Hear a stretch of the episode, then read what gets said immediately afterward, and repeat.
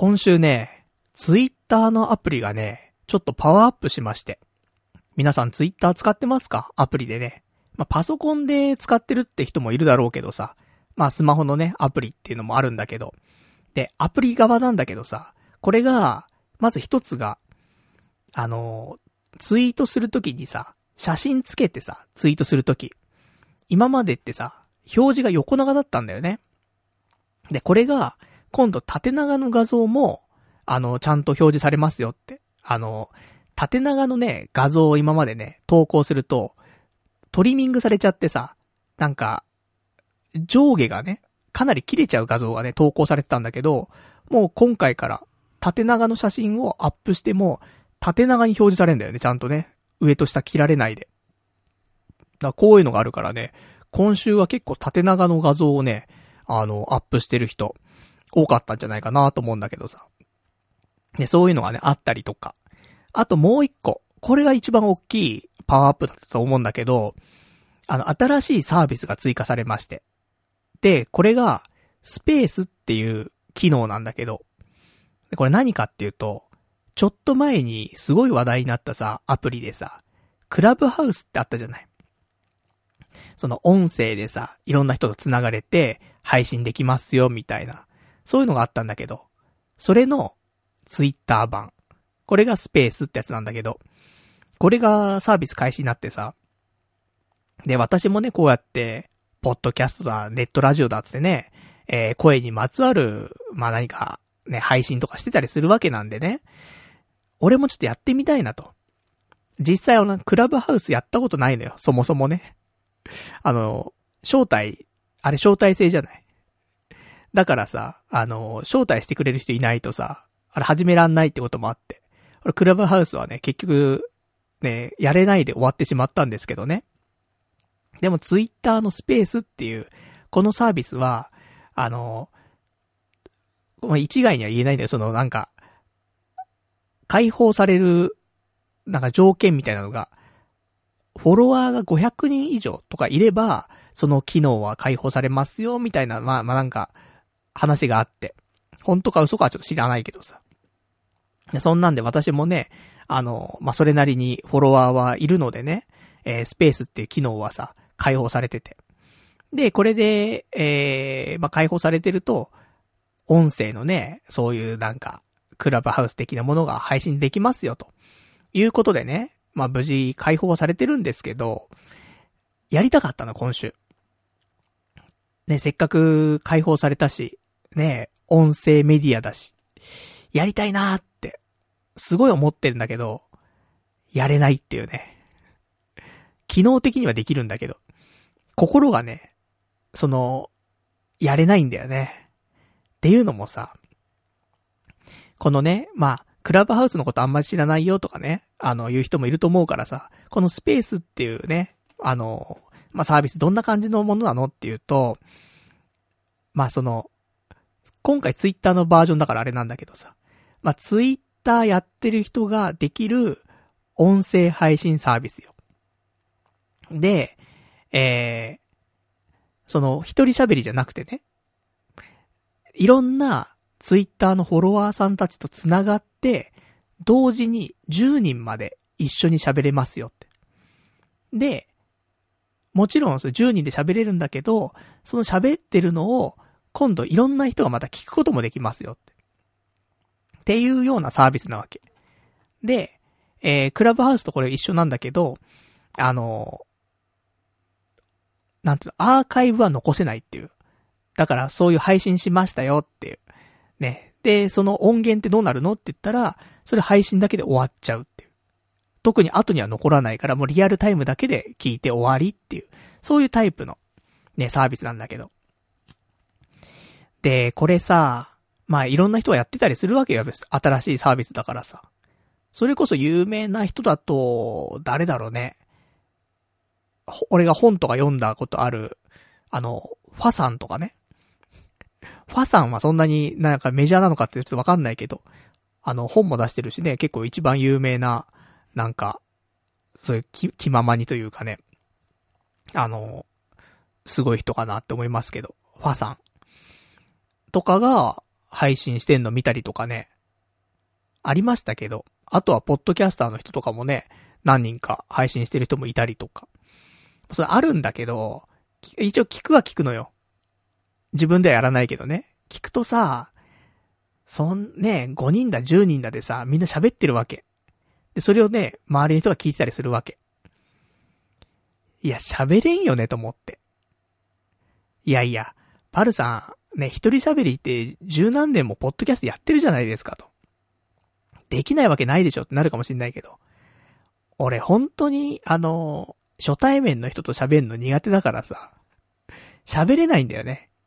一人で2時間いけってたらいけるよ。ね、なんだかんだ、ね。ずるずると喋ればいけ、いけるでしょう、人間だからね。でも、ここに人が入ってきてみ、見てくださいよ。一人、二人、三人と増えてきたら、最初は俺がずっと喋ってると思うよ。ね、一人で。でも一人入ってきました。そうすると、まあ、喋る量は半々になるかなね。で、半々になりました。三人入ってきます。そうすると、まあ、三分の一ずつぐらい喋るのかな。で、4人ぐらいになった瞬間にもう、4分の1ずつじゃないよね。俺ほとんど、相づちと笑い声だけになるからね。でも5人とかになったらもうミュート状態じゃん。もう無理よ。だから結構、始めらんないよね。俺がホストとしてさ、ね、やるわけよ。そのね、まあ、部屋を立ち上げるみたいなできるわけよ。で、その人ホストって言うんだけど、俺がホストになって、ね配信開始して。で、気がつけば、ホストの人が喋らなくなってるっていうね。このパターンだよ。絶対そうなるからさ。いや、無理だよなって。そもそも、ね慣れてる人だって、人数増えていけばさ、やっぱし、主導権握って喋るわけじゃないかんね、俺もね。それが全く知らん人だったりとかさ、絡んだことないけど、一応フォローし合ってるみたいなさ、ツイッターのね、あのー、人だったりとかしたらさ、まあでもトークテーマにもよるのかなその雑談ってだけにしちゃうと、何喋ってもいいかわかんないし、うん、なんか、どんどんどんどん喋れなくなってっちゃって、あはは、そうなんですか。なるほどですね、ってね。もう終わっちゃう気がするんだけど。トークテーマがある程度決まってれば、いいのかなだから、ポッドキャストの、ね、例えば最近だと一番多いのはさ、ポッドキャストの収益化っていうかね、そのサブスクだったりとかね、いろんなところがね、始まりましたから、ポッドキャストの、ね、サブスクについてとかね、収益化についてとか、そういう話をメインにさ、まあ、トークすれば、まあ、もし、ね、あんま知らないポッドキャスターの人だとしてもね、喋れるのかもしんないけど、俺そもそも、あの、他人の番組聞かないんだよね。もう、自分しか聞かないわけ。俺ラブなわけよ。まあ、それはね、あの、そうでしょうよ。こうやって自分で配信してるってことはさ、自分の放送が一番面白いと思ってるからね、放送してるわけですからね。自分のしか聞かないんだよ。聞いたとしても。だからね、知らないのよ、俺。あんまり他の人の放送って。だから、いや、聞かなくちゃなって思って、少し。さすがに良くないなと思ってさ。で、ちょっと考えるわけ。あの、まあ、有名なね、ところから、まあ、そうじゃなくてもね、ちょっと耳にしたことあるポッドキャストまでね、ちょっと聞いてみたいなって思うんだけど、で、そこでやっぱ思うのは、番組って、あの、30分以内ぐらいの番組が聞きやすいよねって、ちょっと思うところはあってさ。まあだって人間ね、あの、1日の時間はさ、みんな一緒なわけじゃん、24時間なわけじゃない。その中でさ、聞かなくちゃいけないわけだから、2時間番組、聞きづらいよね。なんか、あの、ちょっと試しに聞いてみようかなで聞ける時間じゃないじゃん。2時間って。でも、まあ15分とか30分番組だったらね、ちょっと試しに聞いてみようかなとはなるじゃない。だ聞きやすさって大事だなと思って。そりゃね、あの、いや、昔から聞いてくれてる人ってのはね、このラジオすごいいますよ。でも、なかなか新規のリスナーは増えないと。それはなぜかってね。それはやっぱり、放送時間が長いからなんだなって。そんなことをね、そのなんかいろんなポッドキャスト聞かなくちゃなって思った時に、ふと気気がついてさ。でもね、2時間、2時間一人喋りってのが、俺ん中のその深夜ラジオっていうのはね、やっぱ2時間一人喋りでありたいんだよね。うーん。なので、そのスタイルはなるべく崩したくないなって思うから、ね、でも、葛藤だよね。本当は一番いいのはさ、自分が面白いなって思った、一番好きなスタイルでやってって、それで、それが世間に受け入れられて、伸びてく。これが一番最高の形じゃない？自分がいいと思ったものが人もいいと思ってくれて、で、それでうまくいくわけだからさ。それが一番いいんだけど。でも、やっぱ、そろそろね、こうやって、ポッドキャストも収益化とかね、できるような時代になってきたわけだから。今のスタイルを貫き通しても、と難しいよねとは思うところはあるよね。なので、うん、ちょっと変えざるを得ないのかなって。ね、さすがに2時間番組、聞きづらいよなって。俺は好きだよ。2時間番組が一番。やっぱ寝るときに、つけっぱなしにして、で、ラジオがね、2時間終わるまでには絶対寝るじゃん、人間。それが一番いいよなって思うわけ。睡眠導入剤というかね、寝る時のお供にするっていうのがやっぱし、ラジオとして俺は一番いい形かなと思ってて。だってさ、15分番組とか30分番組だったらさ、寝る時つけたってさ、寝るまでに終わっちゃうじゃん。で、寝るまでに終わったら、じゃあ次のやつなんかまた、ね、再生して寝るとかなる、なるからさ、面倒じゃん。だからやっぱり2時間番組って最高なんだよなと思って。で、眠気との戦いだよね。なんか昨日1時間ぐらい寝ちゃったから、じゃあ今日は残りの1時間聞こうとかさ。そういうのもできるしさ。だから2時間番組が一番素敵な形なんだよなって。俺は思うんだけど。ただ新規の人はね、増えないので、だから今後あれですかね、あの、2時間番組だけど、切る。30分で切る。で、パート1と、からパート4とかにして、だいたい30分前後にして、番組を配信すると。だから、まあ、基本的にね、いつも今配信は何時です、何日かな？まあ、水曜日と言いつつ木曜日ぐらいに配信してますけど、木曜日に配信するから、木、金と日と、4日間の配信して、で、月曜日に生放送みたいな。いや、ダメだな。うん。そうするとみんな全部聞けないもんね。全部聞いてから生放送行きたいのに。で、それができなくなっちゃうので、まあそれちょっと曜日変えたりとかしてね、ちょっとずらして、水曜日から、火曜日から、ね、まあ水曜からかな。水、木、金、土で、ね、4つに分けて配信して、それで、月曜日は生放送みたいな感じとかね。ちょっとやっていくと、まあ、とっつきは安いよね。うん。30分番組なんだ、つって。で、オープニングトークからね、始まって。やればいいのかなーなんてね、ちょっとそういうのをふと思ったりとかするんだけどさ。まあそんなね、ところでさ。まあでも結局、あの、新しいポッドキャスト、他の人のね、ポッドキャスト聞き、まあ、結局何も聞いてないんだけどさ。聞きたいなっていう気持ちだけでね、結局聞いてないんだけど。だからさ、だから、このツイッターのスペースっていうね、サービス始まったけど、どうしようかね。なんかもうちょっと、コミュニケーション取ってる人と言ったらまたあれだけどさ。まあいないからね、俺もね、ポッドキャスターの人でコミュニケーション取ってる人がね、皆無だからさ。あれなんだけど。とはいえ、ね、ちょっとだけ絡んだことがある人とかっているわけじゃない。で、そういう人たちが、ね、スペースで配信したりとかしてればさ、ちょっと自分も頑張ってみようかなってなるんだけど、意外といないんだよね。スペースやってる、その言う、なね、ポッドキャスター。っていうのでね、意外とやっぱし、有名な人だったりとか、が多いイメージではあるんだけど。来週、やってみましょうか。その、大事故になる気がするけどね。どんどん喋ってか、喋ってかなくなるぞ、パルさんみたいな。で、どんどん大物来ちゃったりとかしてね。何喋ればいいんだろう、みたいな。なる気はしますけど、でもね、トークテーマ次第だよ、本当に。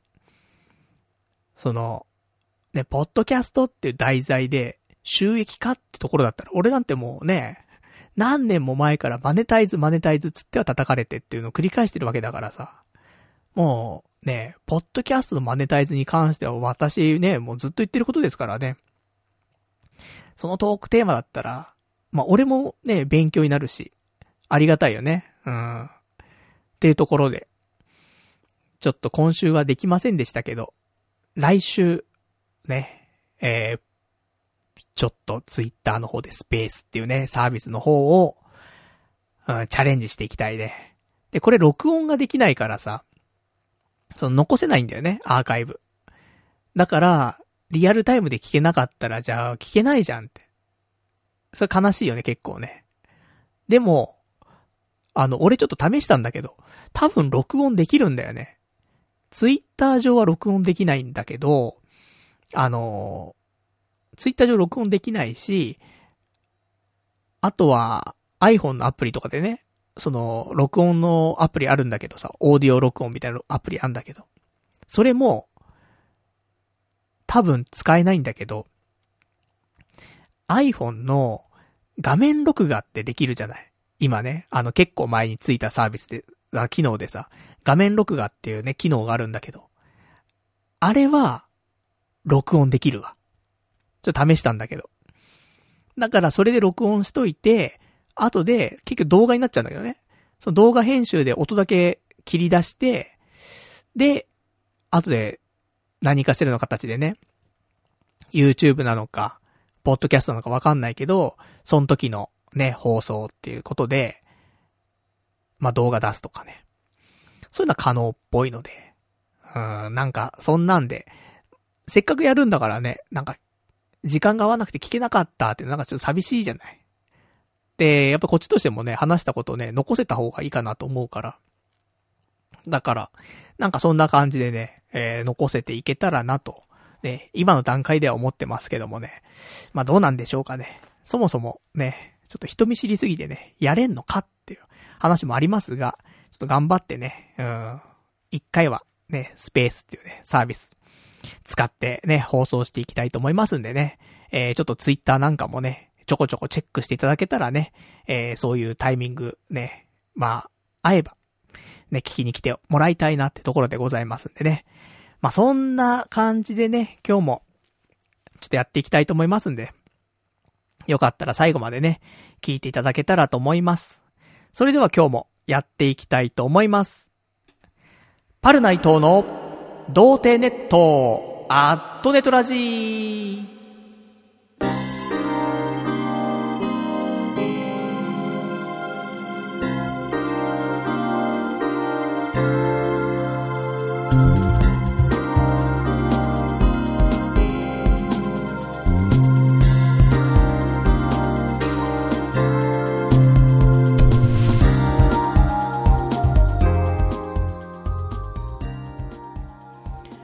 改めまして、童貞ネットアットネットラジーパーソナリティのパルダイトーです。こんばんは、というわけでね。まあ、ね、人見知りってのはね、治りませんよ、なかなかね。うん。いくら、こうやって毎週のようにね、えー、まあ、ラジオ配信してたところでね、結局は一人喋りだからね、複数人で喋ってるわけではないので。だからね、ちょっとビビっちゃうところありますけどもね。まあ、それも、一つネタになるからね。うん。ちょっと頑張ってやっていきましょうってところなんですが。まあね、ちょっともしやった時はね、やる前に一回告知しようかな。1時間前とかにね、そう告知して。で、何時かでやりますんで、ね、ぜひ、ちょっと遊び来てくださいねぐらいの告知はしたいと思うのでね。まあまあタイミング合う人がいたらね、聞きに来てもらえると。で、あとあれだよね。その、俺と、ね、まあ、俺と喋りたいっていうリスナーの人も中にはいるかもしんないじゃん。そしたらさ、ねその、もう、いわゆるオフ会状態だよね。俺とリスナーの人たちと、で、10人ぐらいで喋るみたいな。そういうオフ会の座談会っていうのもね、開催できるわけだからね。で、まあ、喋んない人は周りでね、聞いててくれればいいから。そういうのもできるし。まあでも、変わんないか。どっちにしろね、あの、俺喋んなくなっちゃうのはもちろん、ね、あると思うんで。それがさ、ポッドキャスターの集まりだろうが、ね、リスナーの集まりだろうが、もうな、関係ないからね。人が多くなればなるほど俺は喋らなくなるからね、そりゃあね。うん。残念なね、ところなんですけども、しょうがないですね。人見知りだから。それを理由にしちゃいけませんけどもね。どうしてもね、うん、笑い声だけになっちゃうかな。そうですね、とか、合図すらなくなるもんね、多分ね。ははは、はは、笑い、笑い声もちょっと元気なくなってきたぞ、パルさんみたいなね。なる気しますけど。まあ、司会進行だけすればいいのかね、一応ホストだからね。それ一番面白くないよね。司会進行っていうかね、そのなんか、うーん、そもそもあんま面白くないのにみたいなね。それがなんかもう、ただの真面目な進行役みたいになっちゃうからね。それどうなんでしょうかってのはね、ありますけどもね。うん、ちょっとまあまあ、新しいサービスはね、使っていきたいなと思いますからね。どうなるのか。ねえ、ちょっとポッドキャスターの人と絡みたいなって思う反面、絡むと噛みついちゃうからなっていうね、気持ちもあり。もう噛みつかないと思うけどね。もう、40にもなってね、噛みつくことはないかなと思うけどさ。過去にね、やっぱね、30代の頃で噛みついてるわけだからね、それはもうダメだよね。そういうもう性格だよねと思ってね。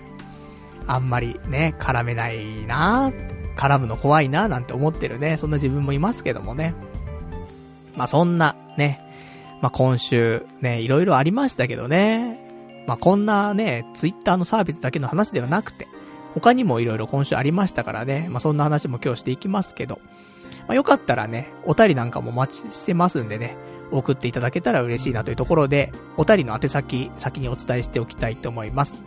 えー、お便り、メールでお待ちしております。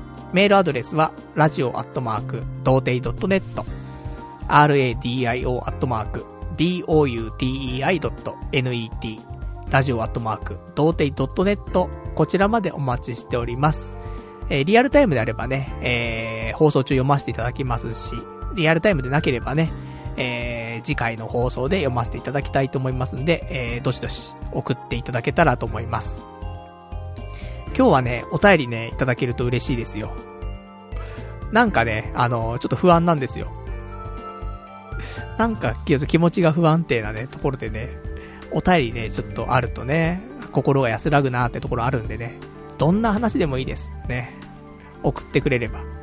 ただ、ね、あの、まあ、できればね、あの、テンションの上がる系のね、お便りがいいです。何でもいいって言ってね、うん、パルさんバカ野郎この野郎みたいに来ちゃったらね、私もね、ちょっと読めなかったりするんでね。うん。そんな感じじゃないやつね。パルさん、なんかね、こういう面白いのありますよとかね。今週こんなことあったんですよとかね。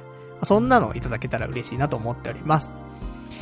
で、そうだね、今週なんだけど、まあせっかくそのお便りの話だったからね、それにちょっとまつわるお話なんですけど、なんか、あのー、匿名でその、なんか、メッセージが送れるサービスっていうのがちょっと、あるらしくてさ。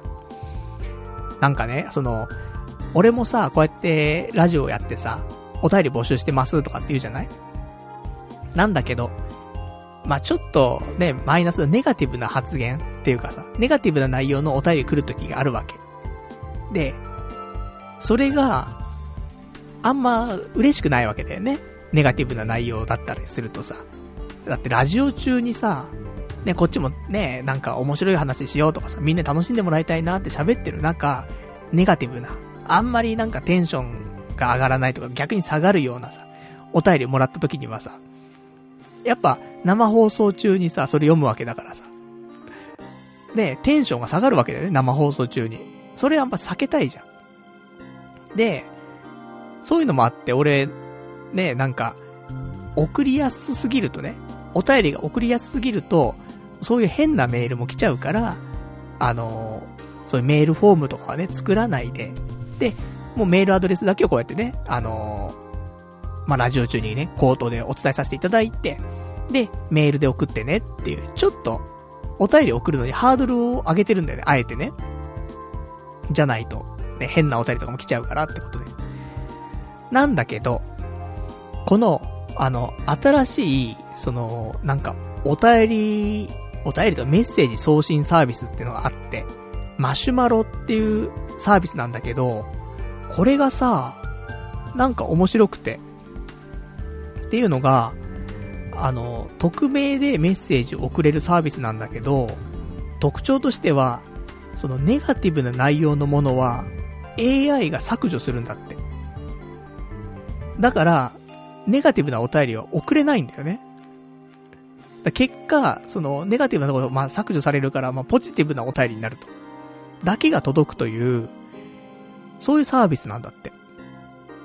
ね、俺向きじゃんと思って。で、ちょっとマシュマロっていうね、サービス、一回使ってみようと思って登録したのよ。で、あのー、ちょっとツイッターなんかでね、えー、ま、なんていうのかな。ちょっと貼っつけてみてさ、で、マシュマロってサービス、ね、こういうのあるんだって、つって。で、ちょっとツイッターの方で投稿したわけ。したらさ、何人かのね、リスナーの方がさ、それでね、お便りちょっとくれたりとかしたんだけど。で、ね、それはすごい嬉しくてさ、ね、あのー、ありがたかったんだけど。もそもそもの、その募集するページっていうかね、ところが、その、俺のね、そのパルナイトっていうアカウントで作ったんだけど、パルナイトの、その、プロフィールっていうのかながあるんだけどさ、あのー、書いてある一応内容言いますよ。えー、職業、ポッドキャスター、ネットラジオパーソナリティーってね。で、プロフィール。ポッドキャストで、ラジオ、童貞ネット、アットネットラジオ配信中ってね。えー、で、生放送は YouTube ライブにて、毎週月曜日の22時から放送中、つって。まあ、書いてあるわけ。なんだけど、この童貞ネットっていうさ、名前がさ、このマシュマロの AI が反応しちゃうみたいで、童貞って文字消されるんだよね。いや、そもそもかいと思ってさ。そうね、ネガティブなね、お便り欲しくないなと思ってさ、やろうとしたね、サービスの張本人がさ、ね、そのやってるラジオ番組名消されちゃうっていうね、ところで、ね、もうスタートラインからつまずくっていうね、感じだったんですけど、だからどうしようかなってちょっと思うんだけどさ、マシュマロ。だこれ、ね、童貞ネットのホームページにさ、例えば、お便りフォームみたいなところでね、で、そこでマシュマロを使えばさ、みんなも簡単にね、別にメールアドレスとかね、打ち込まないでもお便り送れるようになるし、で、ネガティブなね、ね、パルさんバカ野郎この野郎みたいなこと書いたら、それは消されるし、で、俺に届くお便りに関しては、まあ、ポジティブな。ねテンションが別に落ちないようなお便りがいっぱい来るわけじゃない？そうしたら、いいのかなーって、ちょっと思ったりとかするんだけどさ。ただやっぱりね、このマシュマロっていうサービス、機能を、あの、フルで使おうとするとね、お金かかんのよ。プレミアムプランみたいなのあるわけ。だから、ねどうしたもんかなって思ったりすんだけどさ。えっと、どうすんのがいいんだろうね。普通にお便り、ね、ネガティブなお便りも含めて、ね、送りやすくした方がいいのか。こういうマシュマロみたいなね、サービス使って、ネガティブな内容はね、AI に削除してもらって、で、届いた時にね、俺が傷つかない内容になって届くって。そっちの方がいいのかってね、ちょっと考えるところですけどね。まあそんなサービスがね、まああるってことはね、まあまあいいかなって思うんで、今度ちょっと試しにね、やってみましょうか。そう今後もね、ずっと続くわけじゃないかもしんないけど、あの、童貞ネットのね、ホームページのところに、お便りっていうところを作って、で、そこにマシュマロのね、リンク貼っといて、で、送れるように。ただ匿名になっちゃうから、絶対め、あの、名前入れてくんないとわかんないんで、ね、ラジオ名ちゃんと書いてくんないと、あの、誰が送ったか全くわかんない。匿名になっちゃうんだよね。だそれをちょっとね、あの、気をつけて書いてもらいたいなと思いますけど、まあ、そんなサービスあったのでね、ちょっと今後、もしかしたら使っていくかもしれませんっていうことでね。で、あのー、くれぐれも、ネガティブな内容を書いちゃうと、あの、消されますからね。うん。そこだけ、ね、気をつけて。でも、もうね、多分、エロい話とかもね、ダメな気すんだよね。だから、まあ、二重でね、うん。普通のお便りもお待ちしてますし、メールアドレスでね。それもあれば、あと普通のね、そういうメールフォームみたいなのもね、作ってって感じで。まあ、両方で送れるようにしとけばね、いいかななんて思いますんでね。まあ、そんなのもね、今後導入していけたらなと。まあ、そんな風に思っておりますという。まあ、そんなお話ですね。では、えー、あと今週のお話なんですけど、今週はですね、何したかっていうとですね、まあ、釣りだね。うん。毎週のようなんだけども、釣りに行ってます。もう、どっぷり、釣り。なんだけどさ、今週2回行っちゃったもん、釣り。先週の放送あったじゃない？で、放送の後すぐに、えー、釣りに出かけて。ほんと放送後の30分後ぐらいだよね。えー、2時から釣りに出かけまして。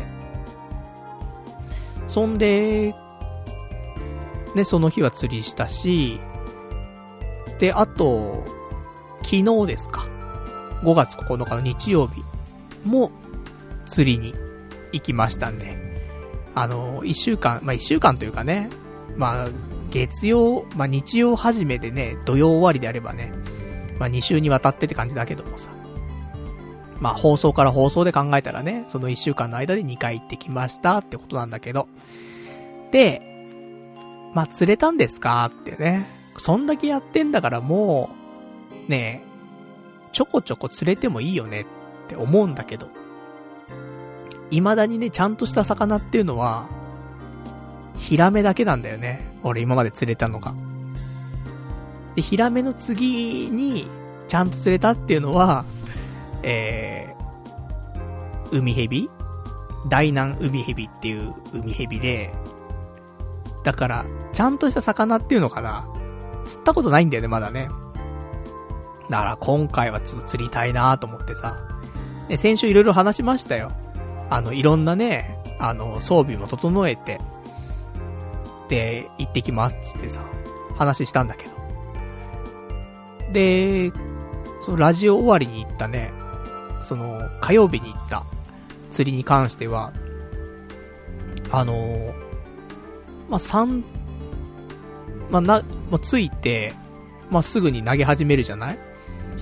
で、3投目ぐらいでさ、なんか、ちょっとだけ、違ったのよ。いつもね、そのくるくる巻いてるじゃない？リール。巻いてんだけど、普通になんでもないなと思うんだけど、ちょっとだけ抵抗があるわけよ。3投目だよ。これは、あるかと思って。それにしてもちょっと抵抗弱いなと思って。でもなんか少しいつもと違うみたいな。で、ね、ルアー引き上げたらさ、魚ついてんのよ。3投目だぜと思って。幸先いいじゃんと思って。で、ただ魚がさ、なんかシラスがちょっと大きくなったぐらいの魚なのよ。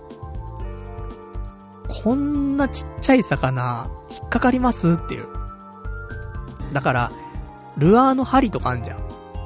針を食ってるんじゃなくて、胴体に針がぶっ刺さってるっていうの。たまたま刺さったみたいな。その胴体貫通してんだけども、うシラスみたいなやつだから、シラスがちょっと大きいぐらいだから、もう針と変わんないぐらいの大きさだよね。よくそのピンポイントで刺さったね、みたいな。ぐらいの魚が釣れて、終わりです。あとは釣れませんでした。辛いね。うん。もう地球ばっかりですよ、釣るのは。根がかり。やばいね。もう、根がかりように俺はなるって、言わなくてももう根がかりようだもんね。目指してないのにさ、すげえ根がかりするわけ。でもさ、なんか、攻めたいんだよね。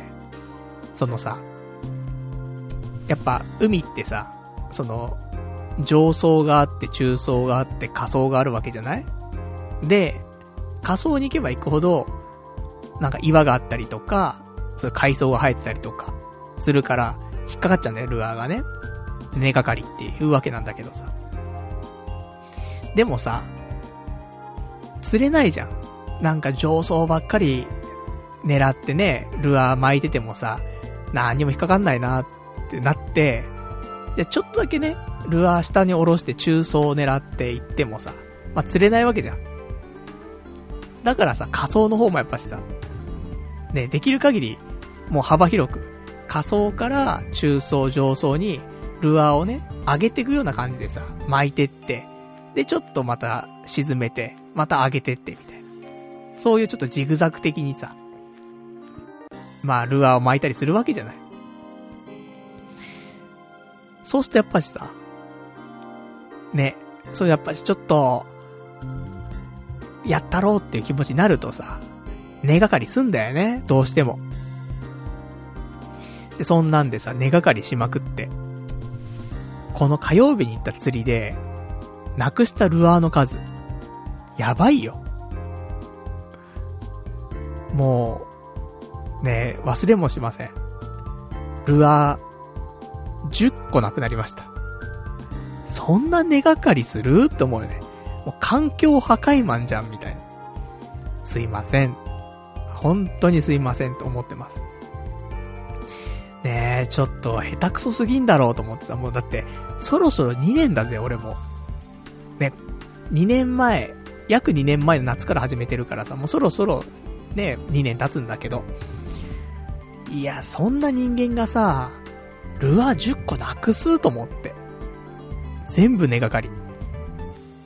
さすがにひどいなってね、思って、私もちょっと勉強しました。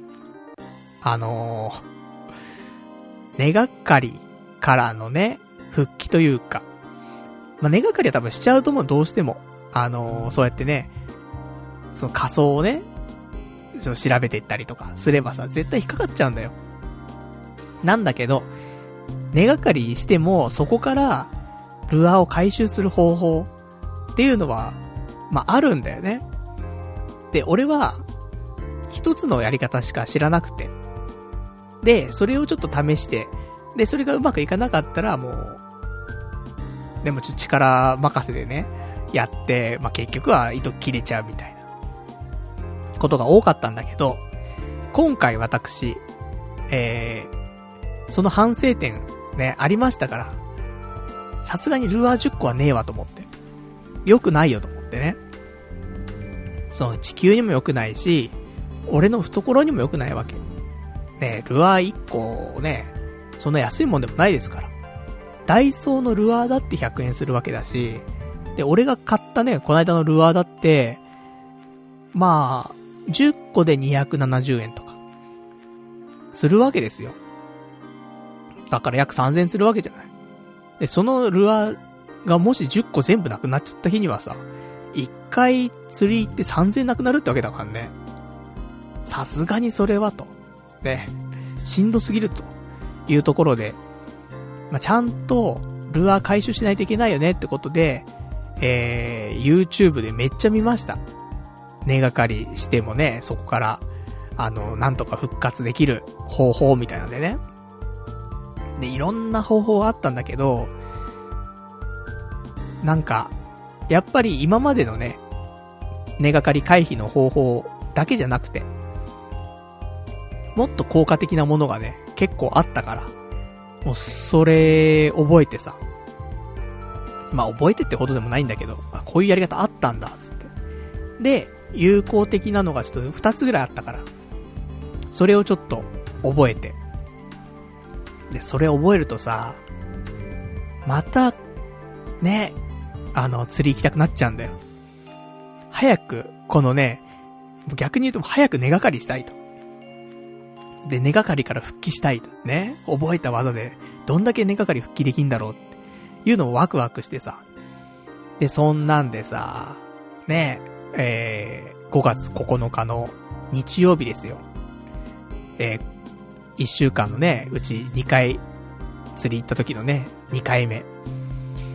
で、朝、集合が3時かな ?3 時集合で、ちょっと行ってきたんですけど、いやー、根がかりしても、ちょっと復帰できましたね、これね。意外や意外。まあ、どこまでね、この技が効くんかなってすごい思ってたけど、結構効いたよね。多分今までのパターンだったら、それこそ10個、10個ね、ルアーなくなっちゃうような根がかりしたんだけど、でも結局、ルアーなくしたのは4つだったね。それでもちょっとまだ多いんだけど、でも、あの、この4つの中の2つは、その、なんか、多分魚だったと思うんだけどね。大きい魚だったと思うんだけど、魚がルアー食いついて、で、P ラインっていうね、その細い糸と、ショックリーダーっていうちょっと太い糸があるんだけど、これを結んでるところが抜けちゃったみたいな。結構がっつり縛ってんだけどさ。なんかそれが抜けちゃったってのは2回あって。で、それでルアーが2個なくなってっから、根がかり自体でなくなったのは2つとかなんだよね。なので、あの、本当にその、根がかり外しの技っていうのは結構、でかいなと思って。まあ、時にはね、それはね、あの、もうがっつりハマっちゃうと抜けなくなっちゃうことはあるけど、でも、前よりはかなり復帰できる確率があって。で、意外と、ちょっとやって諦めちゃうみたいなのがあるんだけどさ。でもそれやっぱりね、その動画の中で結構言ってたのはね、5分10分粘ってくださいって。そのね、根がかり外しの技を5分10分やり続けてくださいと。そうすると外れる時ありますから。で、外れる。すごいなと思って。もうちょっと前からね、あのー、根がかり外しの技をね、覚えとけばよかったんだけど、その俺も一パターン、ね、そうやってなんか、結構信頼のおけるさ、YouTuber の人がね、釣り系 YouTuber の人が言ってたから。で、その人が言ってるやつでね、もう取れなかったらもう終わりだろうって思ってたところもあるからね、俺もね。だけど、やっぱ世界は広いね。うん他の人の意見もね、取り入れて。そしたら、ね、少し根がかり回避ね、できるようになりましたから。まあ、次回からはね、さらに、あの、もう根がかりしないようにね、復帰できるようにね、ちょっとやっていきたいなと思ってるんだけど、で、結局、じゃあ、まあ、根がかり回避は分かりましたよと。で、5月9日のね、その日曜日、釣り。まあ、超過っていうの？ねその、お魚は釣れたんですかって話なんだけど、いや、今回、その、ね、火曜日のその、ラジオのね、終わった後すぐ行った釣りに関してはさ、まあ、先週いろいろ喋りましたからね、まあ、そこ聞いていただけたらと思うんだけど、まあ、毎回何かしらね、取り入れて、釣れるように釣れるようにってさ、アイテム増やしたりとかね、釣り方変えたりとか、ま、いろいろしてますよ。で、火曜日は、ま、いろいろとね、えー、揃えて、まあ、行きましたけど、まあ、9日、ね、日曜日に行った釣りに関しても、ちょっと変えましたよ、私。さらにパワーアップして。で、いつも、あの、見ている YouTuber の、釣り YouTuber がいるんだけど、福丸大将っていう人がいてさ。で、福丸大将が紹介する、ね、商品、結構多いのが、ダイソーの商品を結構紹介するのよ。ダイソーの釣り具。で、そこでね、あ、ダイソーってこんな新しい釣り具出したんだって知ることが多いんだけど、たまたま今週、その、福丸大将がさ、ダイソーの、ね、新しい釣り具の紹介してて、こんなん出たんだと思って。で、出たのが、メタルバイブっていうね、まあなんか、あれですよ。エロいんじゃないですよ、バイブつってもね。その、ルアーなんだけど、普通のルアーだったら、ね、投げて、で、リール巻いて、そうすると普通にね、あのー、水面泳いでね、ルアーが、まあ、こっち向かってくるんですけど、メタルバイブってやつは、なんかブルブル震えながらね、泳ぐんだよね。その手元に振動が、あのー、感じるぐらい。らバイブって言うんだけどさ。で、メタルバイブっていうので、新しい、ちょっと、ちょっと重たいメタルバイブが出たりとかして。とか、あとは、俺今まで使ったことなかったんだけど、ジグヘッドっていうの。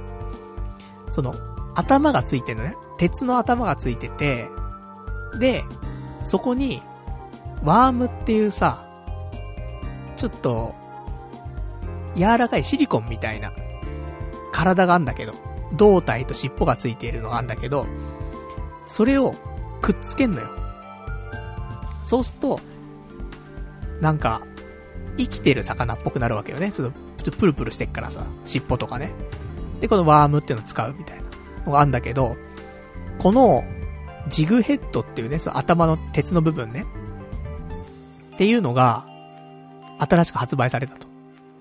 で、それの形状っていうのが、何やら、その釣り道具でね、普通に売ってるやつだと、VJ っていうなんかジグヘッドがあるんだけど、有名な。この VJ ってジグヘッドが、2500円とか3500円とかすんのよ。1個だよ。1個のルアーで高いでしょ。でもめちゃめちゃ釣れるから、なんか値上がりしてんだかわかんない。転売の人がやってんだかわかんないけど、アマゾンで買おうとすると、ね、VJ ルアーとかで検索してみるとわかると思うんだけど、ちっちゃいので多分2500円。ちょっと大きいので3500円すんのよ。高いわけめちゃめちゃ。これがですよ。もう、ダイソーでってのほぼ一緒。形。で、200円。さすがに100円は難しかったんだろうね。うん。100円ではないんだけど、200円で売っててさ。じゃあこれ欲しいよなと思って。新しいメタルバイブと、あとはね、その VJ に似たジグヘッド。これ欲しいなと思って。でもさ、ダイソーってさ、意外と釣り具取り扱ってる店少ないんだよね。で、うちの近くだと、渋谷の駅前に大型店できたんだけどさ、ダイソーの。ただなんか建物自体、ビル自体がなんか休業になっちゃってて、ダイソーもやってなかったりすんのよ。そうするとどこでや、ね、釣り具置いてっかなと思って。で、渋谷にあるもう一個のダイソーとかもちょっと見に行ったんだけど、そこにはなくて。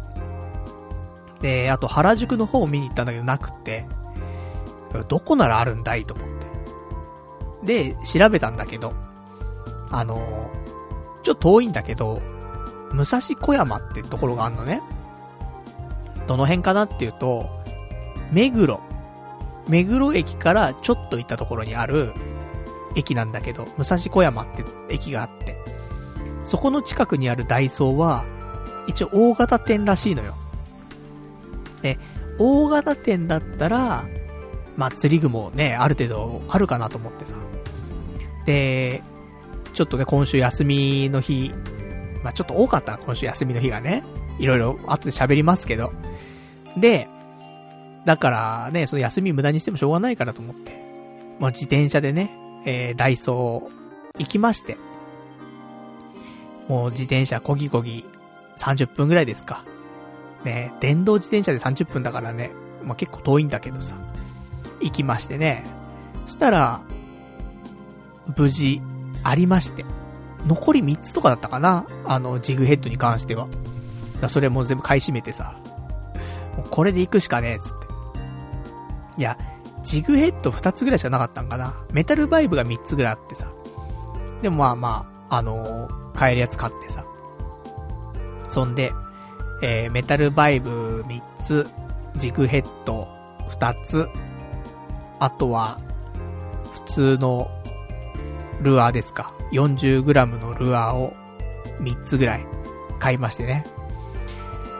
まあそんなんで、ね、パワーアップした状態でね、で、行きましたよ。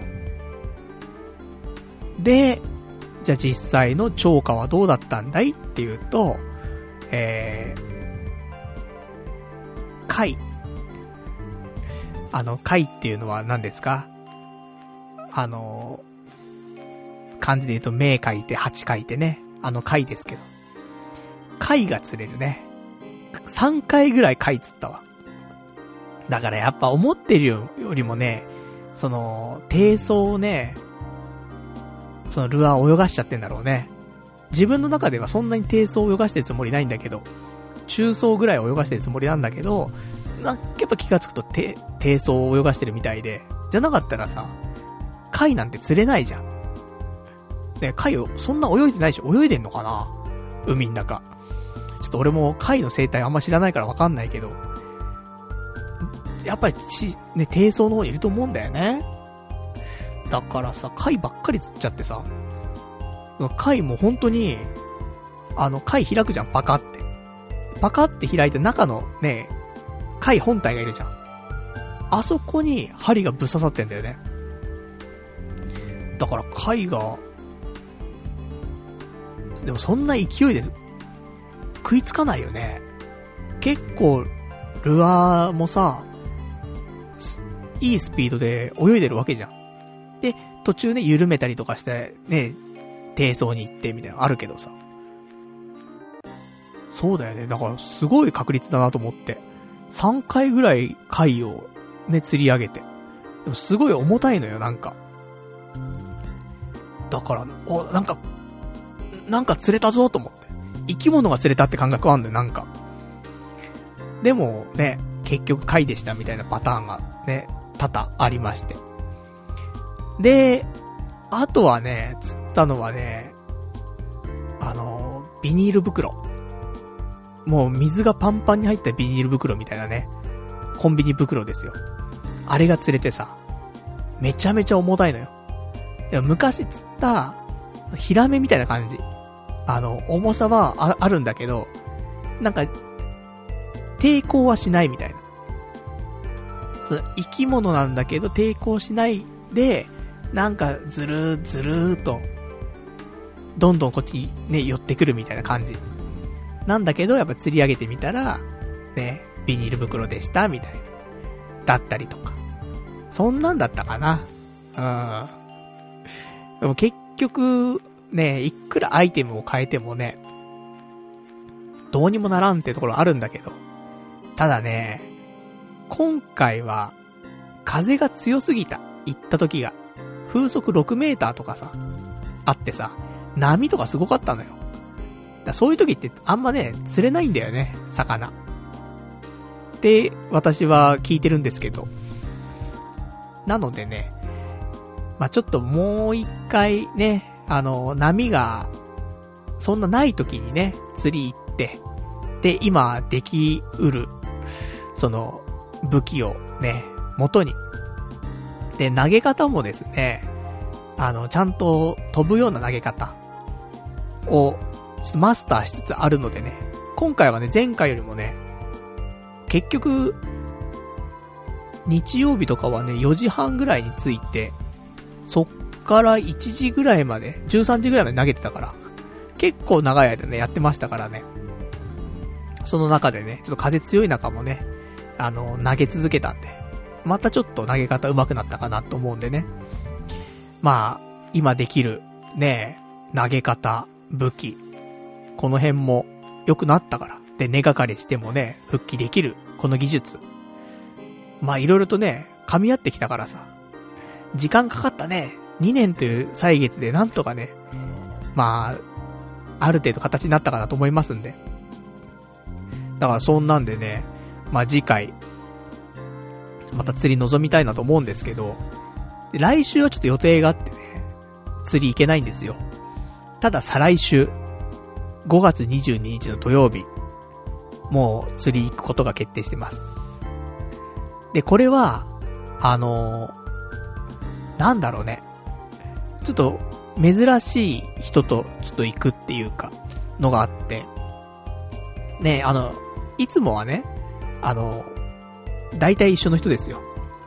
もう99%一緒の人と言ってるんですけど、あの、今回5月22日にね、行く予定の人は、そのいつも行ってる人、プラス、もう一人、えー、の人なんだけど、その新しい人っていうのがね、あ、いつぶりに会うんだろうな。もう、何年会ってないんだろう。っていうぐらい会ってないんだよ。下手したら10年ぐらい会ってないんじゃない？もっと会ってないかもしんない。わかんないけどね。昔の、あのー、ちょっと学生の頃のね、友人なんだけど、で、ちょっともう全然会ってなくて。でも、あのー、やりとりはたまーにしてて。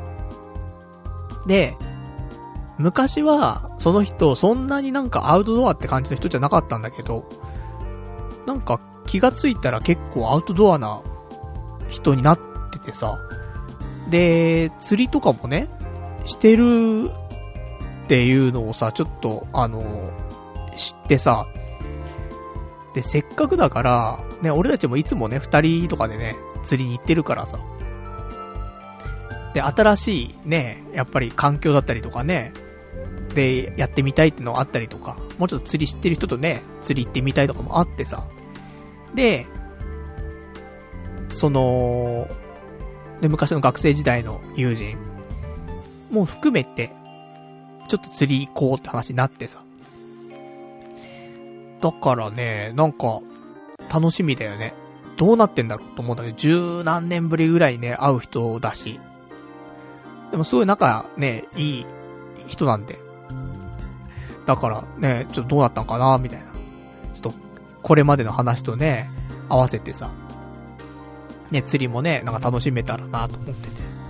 そんなんで、ちょっと、再来週、5月22日の釣りに関してはね、楽しみなんですよね。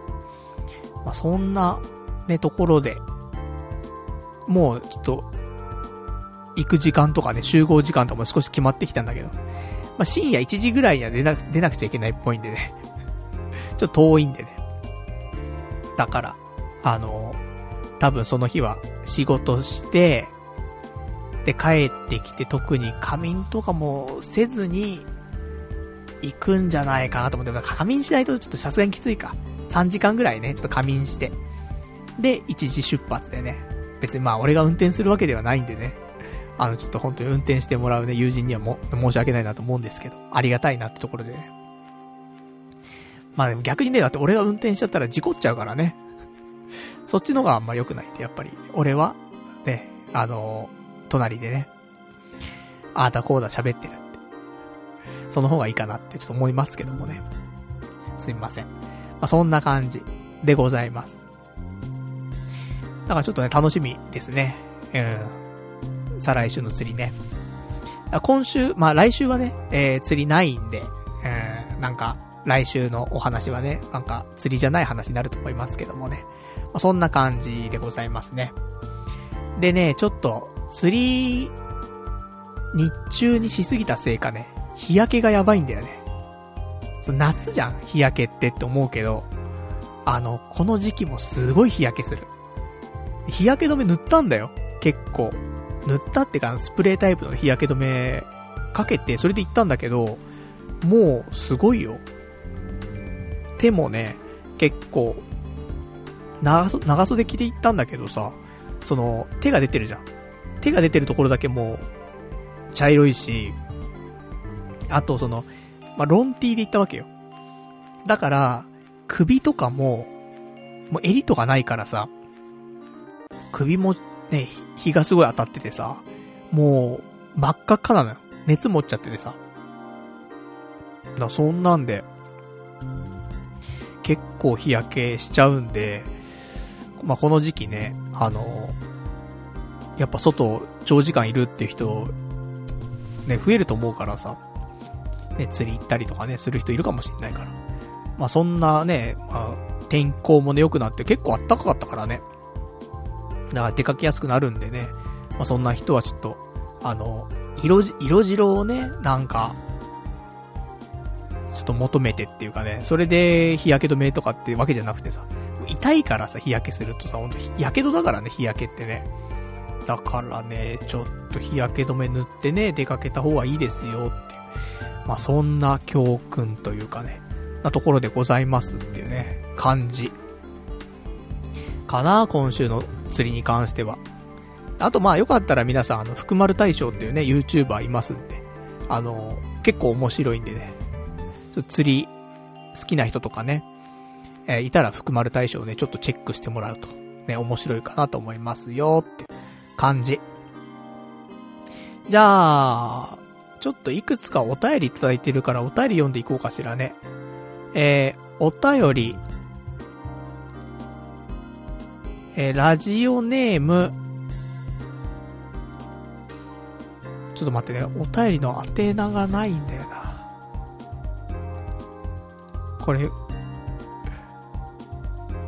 っとお便りがないので、えー、ちょっと匿名さんにしようかな。ちょっと待ってね。わかんねえわ。うん。ラジオネームないからちょっと匿名希望さんにします。えー、魚を想像してみてください。そんなに不自然な上、上下動をする獲物を餌と認識すると思います？あと、青物は根魚じゃないので、えー、海底にはあまりいません。ちゃんと調べて釣りした方がいいですよ。暖かくなり、かなり釣れる季節です。今なら1日で数十匹釣るのも夢じゃないですって、お便りいただきました。ありがとうございます。本当に？?1 日数十匹釣れる？堤防から？まあ、基本私堤防釣りなんですよ。あの、ね、船とかでね、あの、出て釣りするのもいいと思うんだけど、船だと酔っちゃうってのもあるし、あと、船の代金高いじゃん、結構。だから、まあダブルの意味で、まあでももそもそも多分船酔いしちゃってどうにもなんなくなっちゃうと思うんでね。あれなんだけどさ。だから基本的に堤防だったりとか、そういう岩っ腹というかね、磯？うん。っていうところでね、やるんですけど、周りで何十匹も釣ってる人見たことないよ、俺。行ってて。でもこの季節行けんのかな？そんだけ釣れたらすごい楽しみだけどね。釣りたいね。その、もう持って帰れないよっていうぐらい釣りたいよね、一回ね。てかその前に一回でいいから青物釣りたいよね、やっぱね。うん。一応、使ってるね、あの、釣り具に関してはシーバス用の釣り具なんだけど、その、ライトショアジギングっていうね、ちょっと小型の青物も狙えるよっていうやつで、ちょっとあの、用意してるからさ。だ青物釣れるはずなんだよね。上手い人がやれば。だからね、と思うんだけど。でもね、その、お便りにもありますけど、ね、不自然なね、上下動する獲物を餌と認識すると思いますか？魚がね、って、いう話なんだけど。でもなんか、まあ、これシーバスの釣り方なんかもしんないけど、そうやれって。そういう風に釣るんですよっていう動画が多いんだよね。一回着水してね、それから、ね、あの、しゃくってしゃくって10回繰り返して、みたいな。で、またルアー落として、みたいな。着水させて、みたいな。まあ、そういうね、ことが多かったんで、まあ、そういうの取り入れながらね、他のやり方もしてやってますけど、でもね、やっぱそういうのもやってるんですよ。そうすると、他の釣り系 YouTuber は、ねえ、ヒヒットしたっつってね、で、釣ってくるんだよね、やっぱね。それだけにさ、なんか、そういうやり方なのかなって思っちゃう自分もいるんだけどね。どうなんでしょうね。ちょっといろんな方法があるから、まあそれもね、なんか、一個だけじゃなくて、やっぱいろんなパターン、ね、釣り方も覚えなくちゃいけないですね。うん。何せやっぱね、その、ゼロの状態からね、特に経験者とね、一緒にね、釣り行ってるわけじゃないからさ。YouTube とか、ね、でも今はね、いくらでも調べればね、釣り方なんで出てくるからさ。青物を釣る釣り方。またこのね、YouTube の動画見ちゃうとね、釣り行きたくなっちゃうんでね、すごくね。そういうのもあるから。ちょっと今週は見ないで、来週かな？うん、釣りがある週に見たいね。じゃないと。無理して釣り行きたくなっちゃうからね。それもなかなかね、困りもんですからね。まあ、そんな感じですか。あと、青魚はね、うん、あの、海底にはあまりいませんよっていうことなんでね。まあ、その辺もちょっと、ライトショアジギングの釣り方っていう動画をね、もう一回ちょっと見て、ね、勉強したいなと思います。まあ、これ少しずつね、うん、パワーアップしていけたらなと思うんでね。まあ、どうなんだろうね。うん。まあ、革命が起きるかもしんないからね、またね。こういう風にやったら釣れんじゃない？みたいなね。そういうのあったらね、またワクワクしちゃうからね。うん、楽しみですね。次の釣りがね。じゃあそんな感じでしょうか。あとは、えー、お便りいただいてます。お便り、ラジオネームさくらさん。えお便りの募集の際にどんなことに関して送ってほしいかを言うと送るハードルを下げることができ、パルさんもトークの一貫性を持たせやすいと思います。えー、ご一行をと。えー、ちなみにマシュマロメッセージ、えー、マシュマロメッセージ一回送ったけど、いまいち面白くなさそうでしたっていうね、お便りいただきました。ありがとうございます。そうだね。マシュマロは、どうするかね。うん、ちょっと要検討になりますけども。まあ、お便り募集ね、あの、こんなお便りください。いつもね、結構フリーで、あの、お待ちしてることも多いのでね、なんか、トークテーマに繋がるようなね、うん、そんな感じの、なんか、一つ題材をね、あげた上でね、お便り募集した方がいいかしらね。うん。なかなかね、今週どんな話しようかなみたいなね、ところも、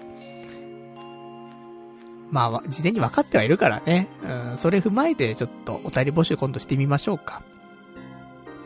じゃあそんなね、ところでちょっと、来週はお便りね、うん、少しテーマを決めつつね、募集できたらなと思います。ありがとうございます。えー、じゃああと今週ちょっと喋りたかったことね、えー、まだ、まだまだでありますからね。意外と一週間ね、何もねえななんて思いながら過ごしてますけど、あるんだよね。意外とね。で、そんなわけで、今週はですね、えー、あれだな。なんか、宅配サービスって言うんですか。ウーバーイーツみたいなさ、食品の宅配サービスが、なんか、いっぱい注文しちゃったなっていう。そんな週なんだけど、いや、パルさんそんなのお金ないでしょね、ウーバーイーツとかさ、高いじゃない。ってねえま、マック頼んだってさ、もうそもそも割高だし、さらに送料かかるでしょ。配、配達料ね。かかるから、すごい高いじゃん。そんな金ないでしょ。って思うかもしんないけど、今さ、ね、新しいサービスでフードパンダっていうね、サービスがあるんだけど、で、ここがさ、あの、今、フード猫っていうね、そういうサービスもあったんだけど、フード猫はちょっと合併して、で、フードパンダにちょっと吸収されたんだけど、したらさ、なんかいろんなクーポンがね、あって、そのフード猫から、あのサービス移行してきた人用のクーポンだったりとか、あとゴールデンウィークのクーポンだったりとか、で、そういう割引があったりとかね。あと今、フードパンダなぜか知んないけど、送料無料なんだよ。っていうのもあって、今月ですね、俺、フードパンダ5回注文してんだよね。うん、ちょっと注文しすぎな感あるんだけど、ただ、なんだろう、そのクーポンのおかげで、高くないのよ。むしろ、普通に食べる一食分の金額よりも安いのよ。だから、クーポンがあるうちはね、ちょっと頼もうかなと思って。だって、その、今月5回買った、ね、注文したけど、1回目が多分1500円引きなのよ。で、2回目が500円引き、3回目300円引き、4回目500円引き、で、5回目300円引きみたいな。そんな感じで割引されてて、しかも送料かかってないから。だからね、あの、金額が、本当に200円とか300円とか、ぐらいの生産なんだよね。だから頼んじゃうことが多くてさ。で、フードパンダ。まあ一部地域でしかまだね、あの、稼働してなかったりもするんだけど。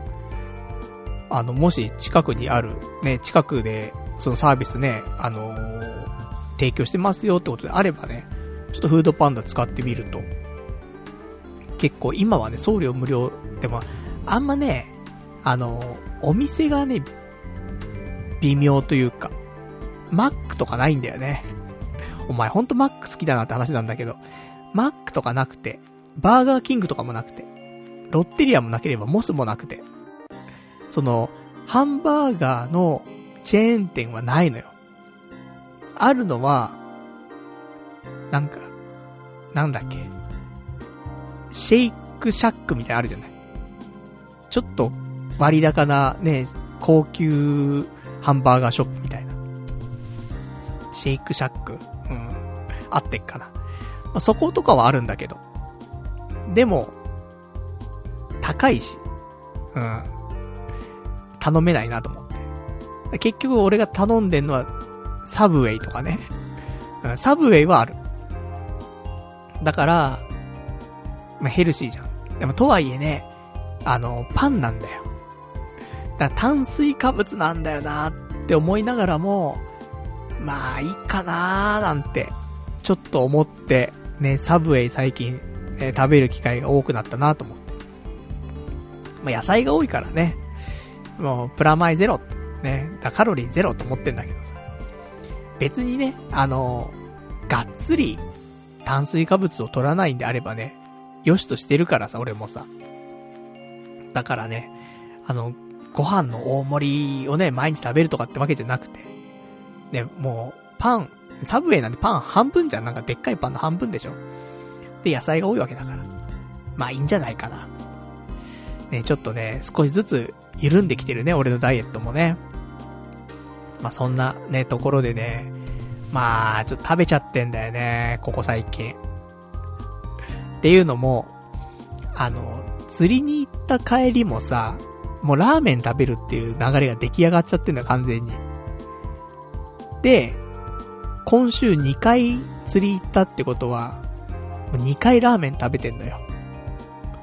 まあ、とはいえね、あの、週に1回しか一応炭水化物取らないっていう風には決めてはいるのでね。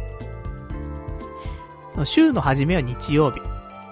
日曜日から土曜日。ね。これが1週間だと考えますんで。だから、釣りね、今週2回行ったけど、火曜日に1回釣り行って、そこでラーメン食べてんのと、で、その次の週、昨日ね、日曜日、でも週の初めですから。で、日曜日に、えー、ラーメン食べてるってことで、まあ、週は違うからね、うん、2回、まあ、食べましたってことなんだけどさ。で、今回の、えー、ご褒美炭水化物。ね、週に1回は炭水化物取ってもいいよと。まあ、そういう日があるんですけど。まあ、週に1食だね。えー、で、それがですね、今週は、1回目が、火曜日行ったのがですね、あの、また家系ラーメンなんですけど、まあ、大体家系ラーメン食べようよっていうね、回でもあるんですわ。ね、釣りの帰りは家系ラーメン。で、近くにあるね、家系ラーメンを探して、ね、釣り場から近いところ、とかを求めるんですけど、今回はね、家系えー、まあ、吉村屋っていうのはね、やっぱ家系の、まあ、総本山として知られてるんですけど、そこからちょっと発生してできた、王道屋っていう家系ラーメンがあるんだけど。で、王道屋系列の、で、直接王道屋じゃないです。王道屋系列で、王道の印っていうラーメン屋があるんだけど、まあ、ここももちろん家系ラーメンなんだけど、ここが、あの釣り場からね、家帰るまでの道の間にあったから。じゃあそこ寄ってこうかってことで、えー、王道の印っていうところに、えー、火曜日は行ってきました。で、家系ラーメン、ね吉村屋とか食べたことある人、いたらわかるかもしれないんだけど、家系ラーメンって、まあ、まあ、豚骨？豚骨醤油っぽいのかな？気持ちね。うん。で、チー油が浮いてて、その、鶏の油ってチー油が浮いててみたいなパターンなんだけどさ。で、やっぱその、いろんなね、あの、お店系列があってさ、その、のれん分けしていくんだけど、それなりにみんな味がね、変わるんだよね。ここの、例えば、例えば王道屋だと、少しちょっとしょっぱめっていうか、だったりとか、あと、ね、俺が好きな杉田屋だったりとか、少し濃厚、濃厚な感じがするとかね。ちょっと、のれん分けしたお店もね、少しずつ特色があったりするんだけど。で、王道屋っていうのは、まあ、あのー、ちょっとしょっぱめというかね、いうタイプなのかなっていう感じなんだけど、で、今回その王道の印ってところ行ったんだけど、ここね、結構美味しかった。うん。だから俺はその前もって王道屋系列は、ちょっとしょっぱいよって聞いてたのよ。だからね、しょっぱいのかなと思って、で、王道の印でね、えー、ラーメン出てきてさ。で、スープをね、まず、飲むじゃない。ちょっとしょっぱさ感じたのよ。あ、こ、これがちょっとしょっぱいっていうことなのかなと思ってしょっぱさ感じたんだけど、でも食べ進めていくうちに、そのしょっぱさが気になんなくなって。で、最後の方も最後スープ、なんか、やっぱ家系で最後の方スープ飲もうとするとちょっとしょっぱいなっていう感じすんのよ。最初は平気でもね、ちょっとスープが冷めてきたりとかね、すると、しょっぱさ感じるんだけど、意外とこの王道の印、最後の方、スープも別にね、飲めるからさ。だから最初だけだったなと思って、しょっぱく感じたのと思って。意外と、ね、その辺、あの、美味しかったなと思ってさ。濃厚系ではないよ。うん。やっぱ家、普通の家系、だね。うん。吉村屋に近い感じの味だったね。でも美味しかった。普通に。うん。あ、これは、ね、美味しい家系だなと思って。王道屋。だから、ちゃんとした王道屋っていうの、今回王道の印ってところ行ったけど、いわゆるね、王道屋ってところ、行ったら、やっぱしょっぱいって感じるのか、ね、そこもちょっと確かめたいので、えー、まあ、近々ね、王道屋もね、ちょっと直撃したいなと思ってますけどもね。で、そんなんで、えー、その時は中盛りだったかなラーメン中盛り頼みまして。で、美味しく完食させていただきまして、で、あと昨日、5月22日の日曜日、行った、えー、家系ラーメンに関しては、杉田屋。あの、まあ、神奈川とね、千葉で杉田屋って2店舗あるんですけど、私が好きな千葉の方のね、杉田屋、行ってきました。うまかったね。時間はね、14時半に行ったんだけど、前行った時ね、朝一番だったのよ。朝5時。オープンと同時に入って、で、そのもう一番スープでね、うーん、食べたんだけど、その時最強にうまかったんだけど、どうかなと思ったの ?14 時半ぐらいね、行って。味、ね、なんか、やっぱり、時間経ってるからさ、スープもね、ちょっと入れ替えしたりとかさ、作ったりとか、ね、しながらだからさ。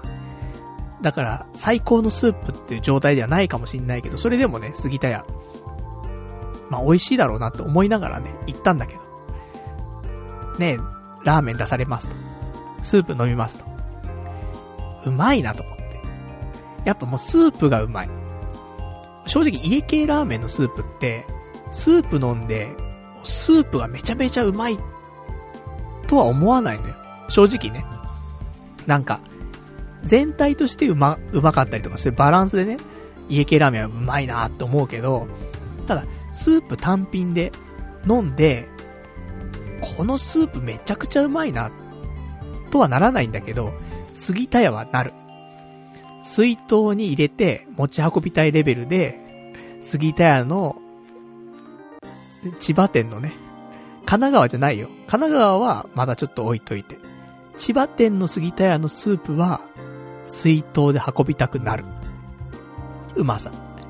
14時半のね、あの、営業時間の中で、少しずつ変わっていってるスープでも、やっぱりうまいね。うん。これ間違いないわ。だから、やっぱラーメン、大盛り頼んじゃうよね。杉田屋行ったら、お、ラーメン大盛り頼んじゃうのは仕方ないよね、と思ってさ。めちゃめちゃ量多いんだけどさ。うん、やっぱ、行ったからには頼まないともったいないと思っちゃってさ。頼んじゃいましたけど。あ、そんな感じ。ねえ、やっぱね。もう気になるね、家系ラーメンが多くてさ、本当に。もうそれこそね、さっき言った王道屋だったりとか、あと、厚木屋とかね。で、他にも、阿佐ヶ谷とかにある阿佐ヶ谷とか、あとは鈴木屋とかね。まあ、いろんなのあんだよね。うん。あと、他にもなんか、蒲田の方にあるね、あの、美味しい、ちょっと、都内だと、食べログのランキング1位だったりとかね、する。食べログのランキングって食べログの家系ラーメンの中でね、一番点数高いお店があったりとかさ。まあ、いろいろあるからさ、全部食べたいんだよね。でも週に1回しか食べられないっていうね、このジレンマ。ラーメンさ、こうやって大盛りとか食べちゃうからダメなわけであってさ、並盛りだったらさ、普通の一食と変わんないじゃん。だからさ、並盛りだったら毎日食べても平気なんじゃないって思ったりもするんだけど、でもね、やっぱダイエット中だっていうのもあって、さすがにそこまでね、ラーメン食えないかなと思うけど、週3回ぐらいいいんじゃないと思って。波だったらね。だ朝食べないで、昼、波ラーメンで、夜は、サラダとちくわみたいな感じだったらね、栄養バランスとかって話はまあ置いといて。太る太んないだけで考えたら、やってけんじゃねえかなと思うんだけど。そのぐらいちょっと家系ラーメンね、まあ比較もしたいもんね、いっぱいね。週に1回だと、ちょっと時間足んないわ。ね。まあそんな感じで、ね、今週も過ぎたやちょっと行ってしまいましたけどもね。もし、あの、お近くに杉田屋があるっていうね、方、いらっしゃいましたら、うん、行ったことないよって人いたらね、多分、行った方がいいんじゃないかな。よくさ、なんか、鼻につくなーっていうさ、言い方あるけどさ、その、これ知らないの、人生損してますよとかさ、それ食べたことないの人生損してますよとかっていう人いるじゃない。あれもちょっと鼻について嫌だなって思うんだけど、千葉県の杉田屋、食べたことないって人いたら、人生損してますよってね。そんな感じしちゃうよね。うまいよ。圧倒的に、いろんなラーメンあるけどね。ジャンルとしてはやっぱし、その、まあ、家系、横浜家系ラーメンっていうジャンルではあるけど、その、ジャンルだったら、正直吉村屋、ね、本家があるけど、総本山があるけど、これ超えてるもんね。吉村屋は。じゃ吉村屋じゃなくて杉田屋は。だから杉田屋ね、もし行ったことないって人いて、行く機会があるんだったら、ぜひちょっと行ってほしいね。っていうところ。ねあの、おすすめです。ただ、並ぶ、並ぶけどね、それなりにね。あと、車で行ってね、駐車場止められないとかってのも、ね、あったりするからさ。そこもね、頑張ってね、あのー、ちょっと、駐車場開くの待ったりとかね、そういうのも必要だったりするんだけど、でも、そこまでして、食べるべきラーメンなのかって聞かれた日には、食べるべきラーメンですと。ね、ちょっと言いたいよね。まあ、いろんなラーメン食べてきましたけどね、な、大体ラーメン好きですけどね、私ね。うん、杉田屋。やっぱ、トップ3入るもんね。やっぱなんか食べたタイミングだったりとかさ、そういうのもいろいろあるからさ、一概ね、1位とは言えないかもしんないけど、多分俺ね、1位、そうトップ3って多分、日々で変わると思うんだけど、で昔食べた、あの、神奈川にある中村屋っていうね、それ、なんとか屋って名前つくけど、家系とかじゃなくて、普通の、あの、シンプルな塩ラーメンだったんだけど、もう本当にラーメンブームが来た時に中村屋ってのはやっぱし一番輝いててさ、あの麺のね、湯の切り方とかもツバメ返しとかね、そういうのが流行った中村屋ってのあるんだけど。ここめちゃくちゃうまかったからね。めちゃくちゃうまいっていうか。その時はわかんなかったけど。数日してからまた食べたいなって気持ちがどんどん高まるっていうかさ。そういうタイプのね、すごいシンプルなね、ラーメンだったんだけど。中村屋は美味しかった。で、ね、あとは、杉田屋でしょ？で、やっぱり次来るのが、武蔵野油学会。でもジャンルが違うからさ、それぞれがね、もう確立しちゃってるから、ジャンルを。だ一概に全部、ね、順位つけられるかってあれなんだけど、トップ3かな、みたいな感じはするんでね。まあ、よかったら、ね、タイミング合えば、ね、ぜひ食べてもらいたい、ね、えー、ラーメンの一つかなと思っております。じゃあそんな感じで、えー、今週の、えー、ダイエットコーナーですね。こちら、一応タイトルコールしとこうかね。炭水化物よ、さよなら。えー、こちらのコーナーやっていきたいと思います。えー、毎週ね、どのぐらい痩せたよなんていうね、ことを報告させていただくコーナーなんですけどもね。まあ、始まりは、ね、まあ71ぐらいから始まったわけですよ。で、そっから普通のダイエットしてって、68ぐらいまで落ちたんだけど、そっからはなかなか落ちないと。どうしていこうかってところで、えー、できる限り炭水化物を取らないという。で、そういうちょダイエットを始めまして。で、なんだかんだで今減ってきまして、先週の時点で62.6キロまで落ちました。結構落ちてきたなと思うんだけど。こっからだよね、と思って。さすがに、もう、食事だけでダイエットだと、この辺限界かなって思ったんだけど、今週なんか一気に落ちた日があって、食生活変わってないよ、大体ね。喋ってる通りなんだけど。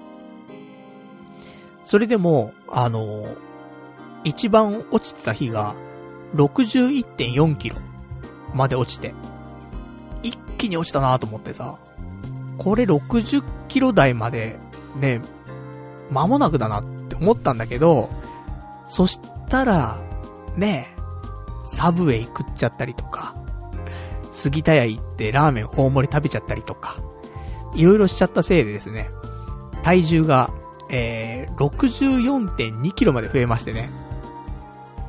昨日の時点で。64.2はやばいだろうと思って。一気にね、だって、一番、ね、低かったら61.4キロなのにさ、そっから何 ?2.8 キロ増えちゃってんだよ。それまずいなぁと思って。で、そんなこと考えながら、まあ一日過ごして、ね、少しラーメンも消化されたんでしょうか。今日、晩ご飯食べて、で、その後の体重測ったんですが、えー、ラジオ開始前、62.4キロ、4キロ、なりましたんで、先週より0.2キロ、落ちてます。だから、まあまあ順調だよね。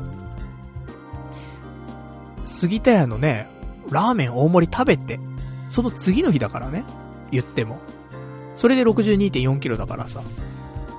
だから、溜まってた杉田屋が、ね、ちょっと、あの、ブリッと、ね、全部出れば、また61キロ台、なるんじゃないかなと思うんでね。ちょっと期待しつつね、やってますけど。で、よくね、私、ダイエットのね、その食事に関してね、あの、まちくわをね、ちょいちょいちくわって発言するんだけど、あの、何のちくわでもいいのかっていうと、まあ、正直そういうわけじゃなくて。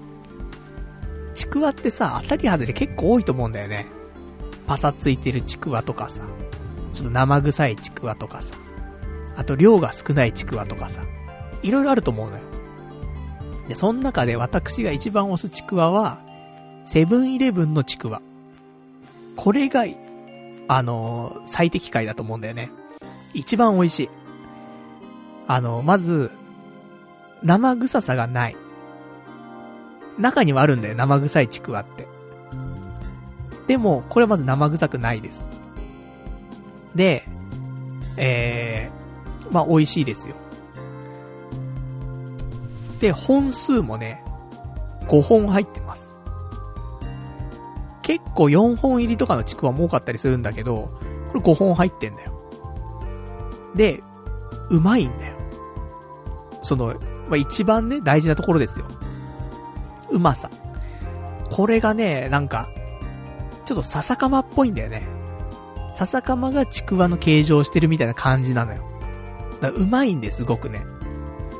で、お値段も、多分98円とか。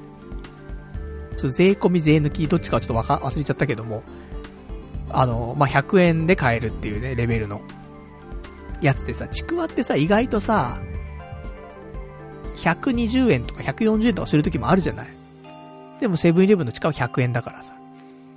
値段もコストもいいし、味もうまいし、臭みもないし、うまいんだよね。量もあるし。だから、ほんとおすすめ。セブンイレブンのちくわ。俺もいろいろちくわ食べてきたけど、うん、ちくわ界、エースなんじゃない？っていうぐらいコスパいいよ。ちくわ。で、生で、ね、俺食べてんだけど、生で食べてもすごいうまいから。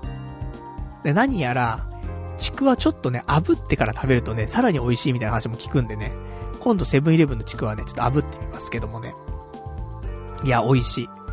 だからダイエットね、もししてる人いたらさ、なんか、一品増やしたいけど、ね、増やしたらね、太っちゃうとかあるから、そういう時はちくわ食うといいんじゃないかなと思うよ。うん。おすすめです。まあ実際それで痩せてるしね。うん。ちくわとサラダとね、サラダチキンと。で、サラダチキンがヨーグルトになるのか。もしくは、なんか他のものになるのかね。いろいろありますけど、焼き鳥になるのかとかね。うん。鳥多いな、みたいなところありますけど。まあそんなんでね、あの、一食。一食にね、まあちくわをちょっと導入してみるとね、結構、腹持ちもいいというかね。なんか、満足、ね、なんかお腹空いたなーって感じになっちゃうからさ、その、一品多い少ないでね。でもちくわが一個増えるだけで結構満足感増えるんでね。結構おすすめです。まあ、そんなところで、ね。まあ、引き続きね、えー、炭水化物よさよならということでね、炭水化物はなるべく制限して。とは言ってもね、あの、入っちゃうもん入っちゃうからね。そりゃ、ね、マック行ったらさ、ナゲット頼んでね、ナゲットの衣はね、もちろん炭水化物だし。で、ね、今日の夜、俺、マックだからさ、あのチーズバーガーの夜マック。なので、あのパンね、やっぱりありますからね。そこ炭水化物だけど、まあそのぐらいはみたいなね、感じ。で、サブウェイでもね、パンちょっと入っちゃって。まあそのぐらいはって感じ。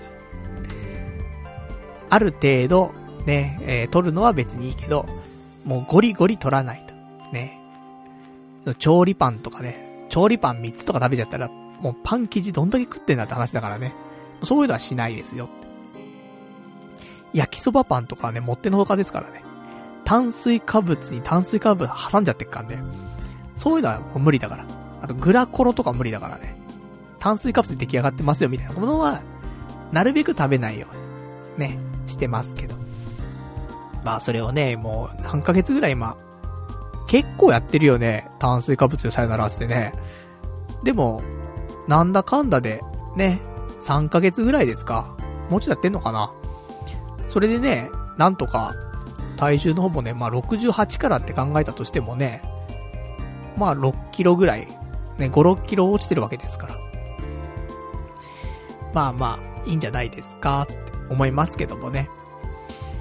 まあそんなところでしございますかね。で、あとはね、えー、今週喋りたかったことを、ちょっと他にも喋っていきましょうか。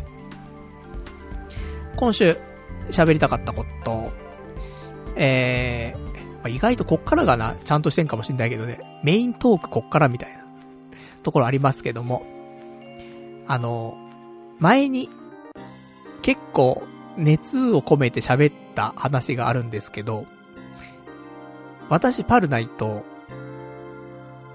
ナレーターの、ちょっと教室、ナレータースクールに行きたいみたいなね、話を、えー、ちょっとしたことがあるんですが、結局あれどうなったのってね。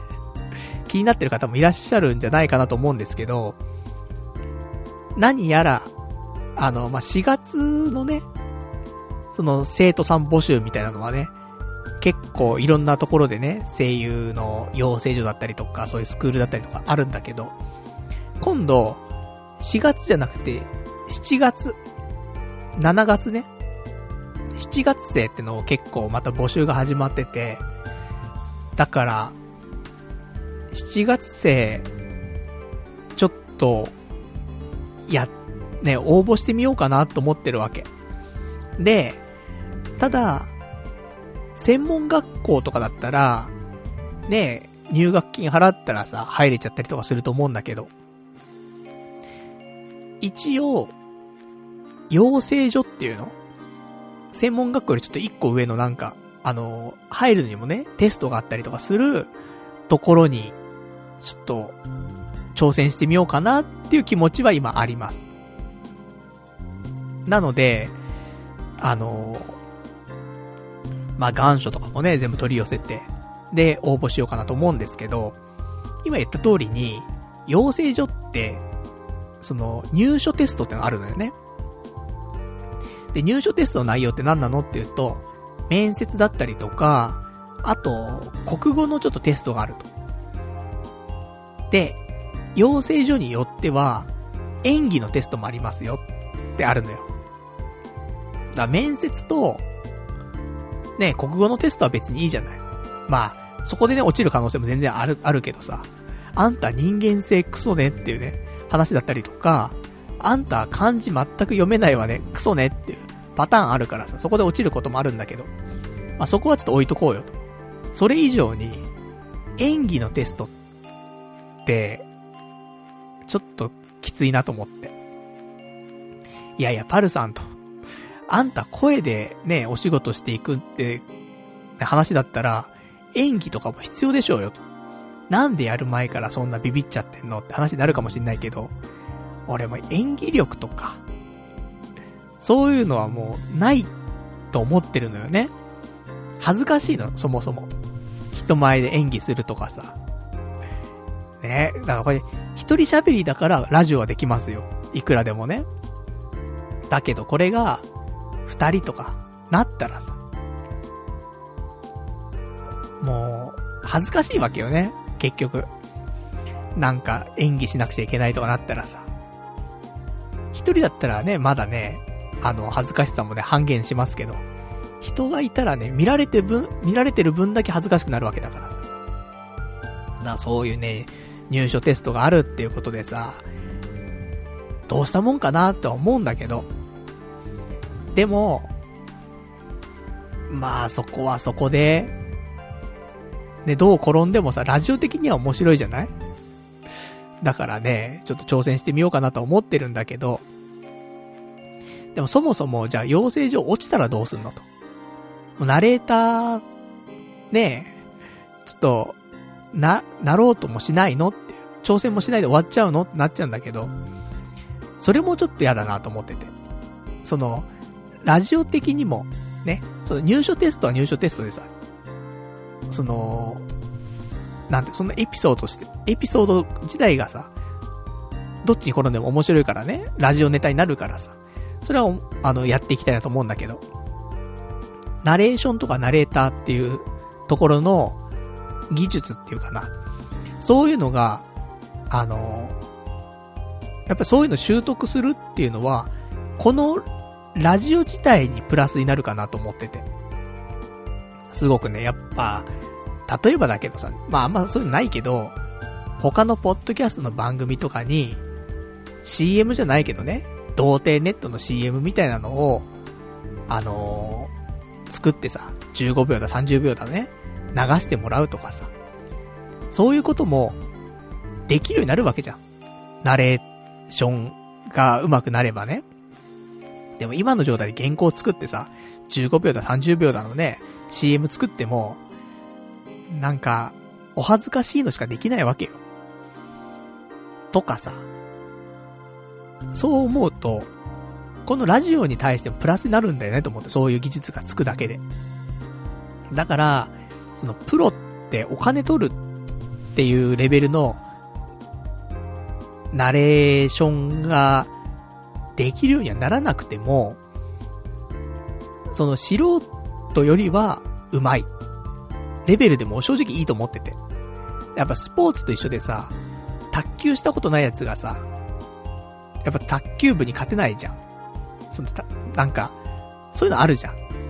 回転知らないとさ、打ち返せないとかもあったりするからさ。ねもう部活やってるやつとやってないやつで、ね、すごい差があるわけじゃん。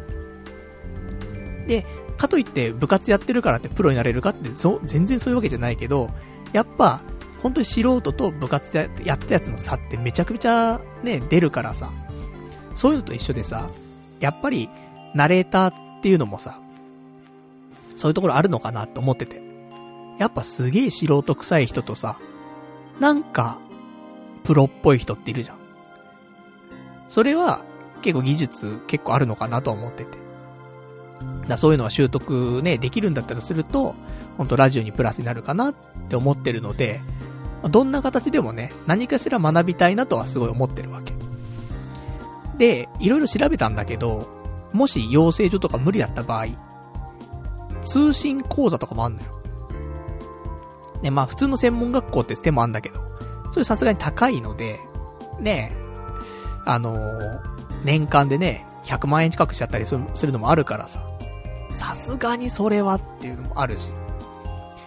で、通信講座だと、これ結構、あの、有名なところでヒューマンってあるじゃない？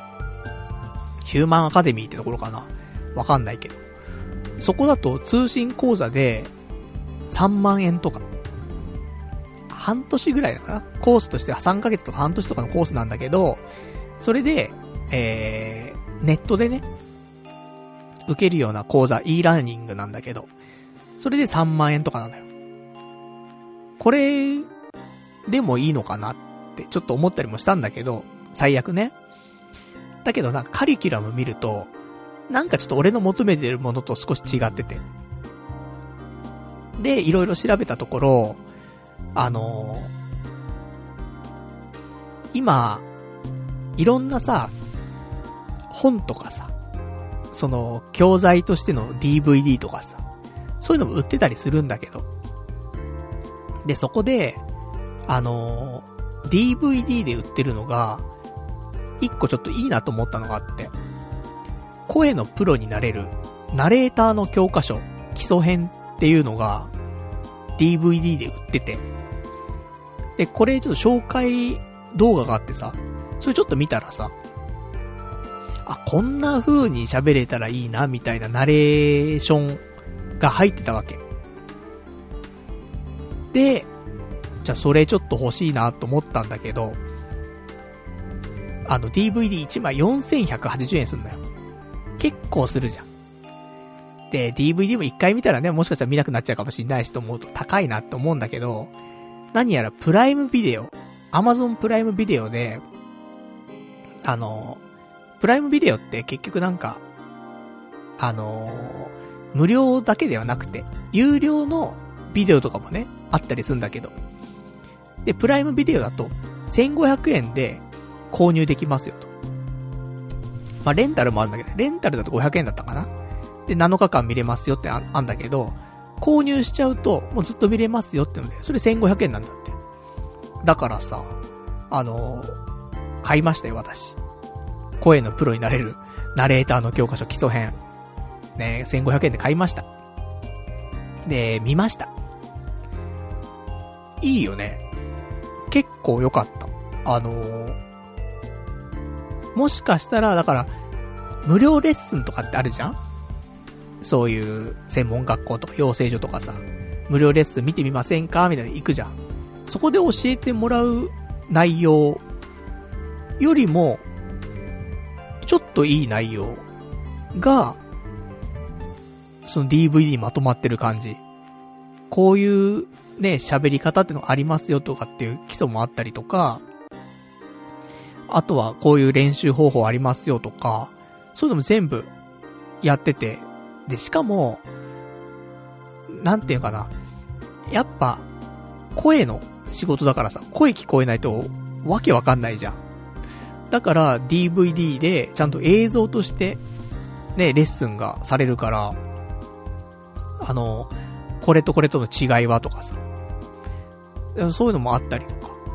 なんかすごく良くて、これ、プライムビデオで1500円って、ね、なんかどっかね、一回ナレーションセミナーとか行ったらさ、ね、一回1万円とか2万円とか取られちゃう時もあるわけじゃん。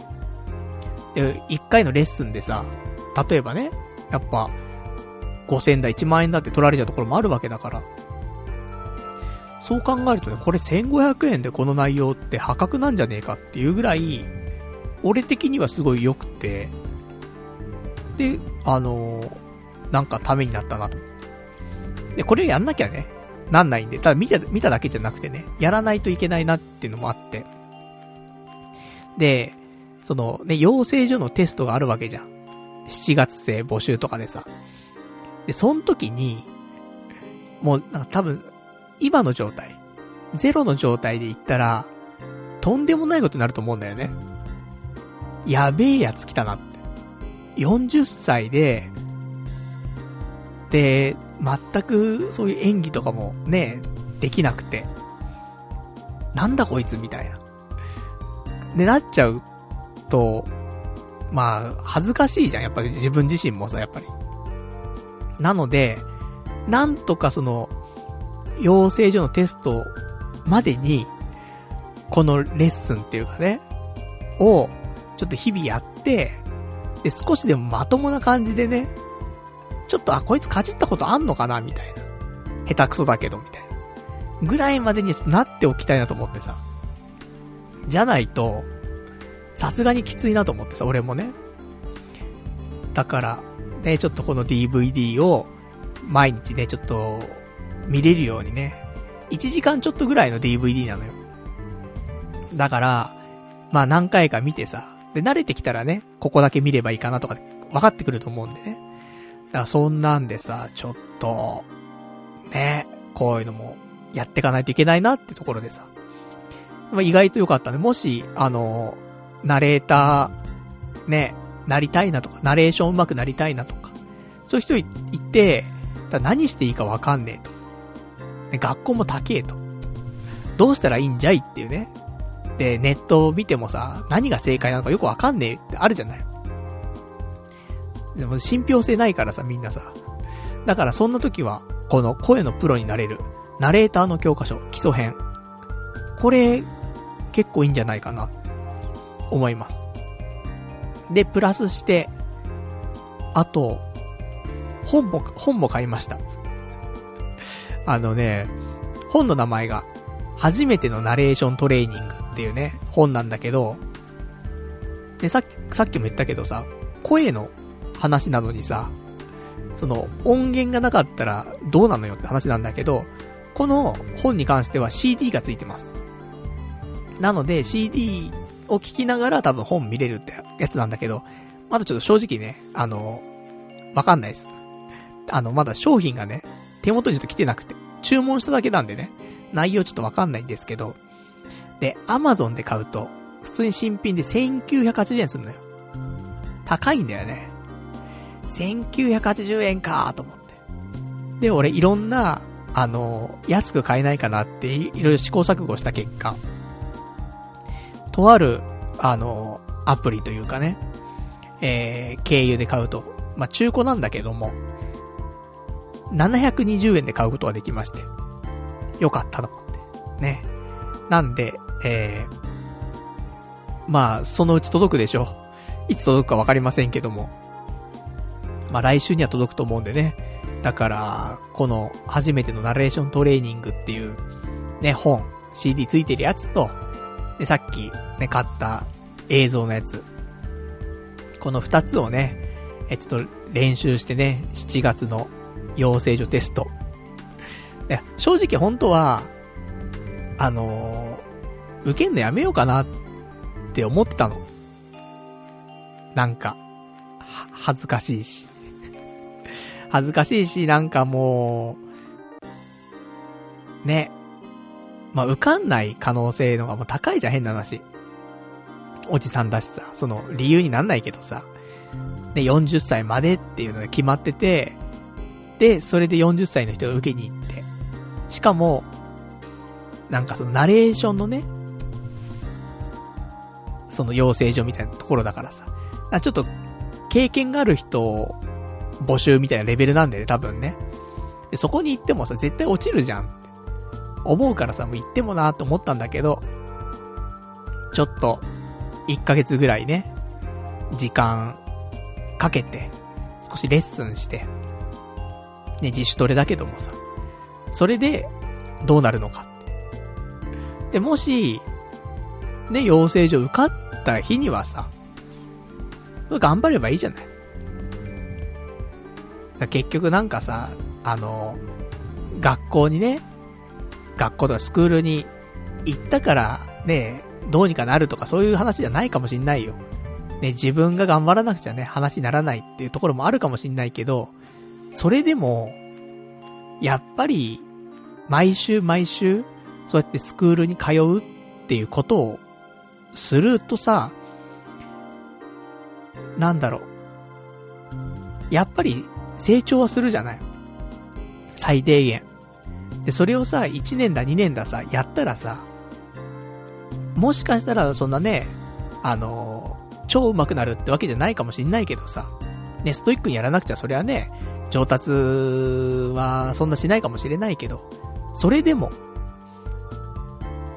やっぱ継続は力なりっていうことでさ、なんだかんだこなしこなしでもね、その、毎週全力でってわけじゃなくて、なんとかこなして、毎週食らいついてますみたいなレベルだとしても、やっぱ1年2年やったその先には、やっぱ何かしら変わるとは思うんだよね。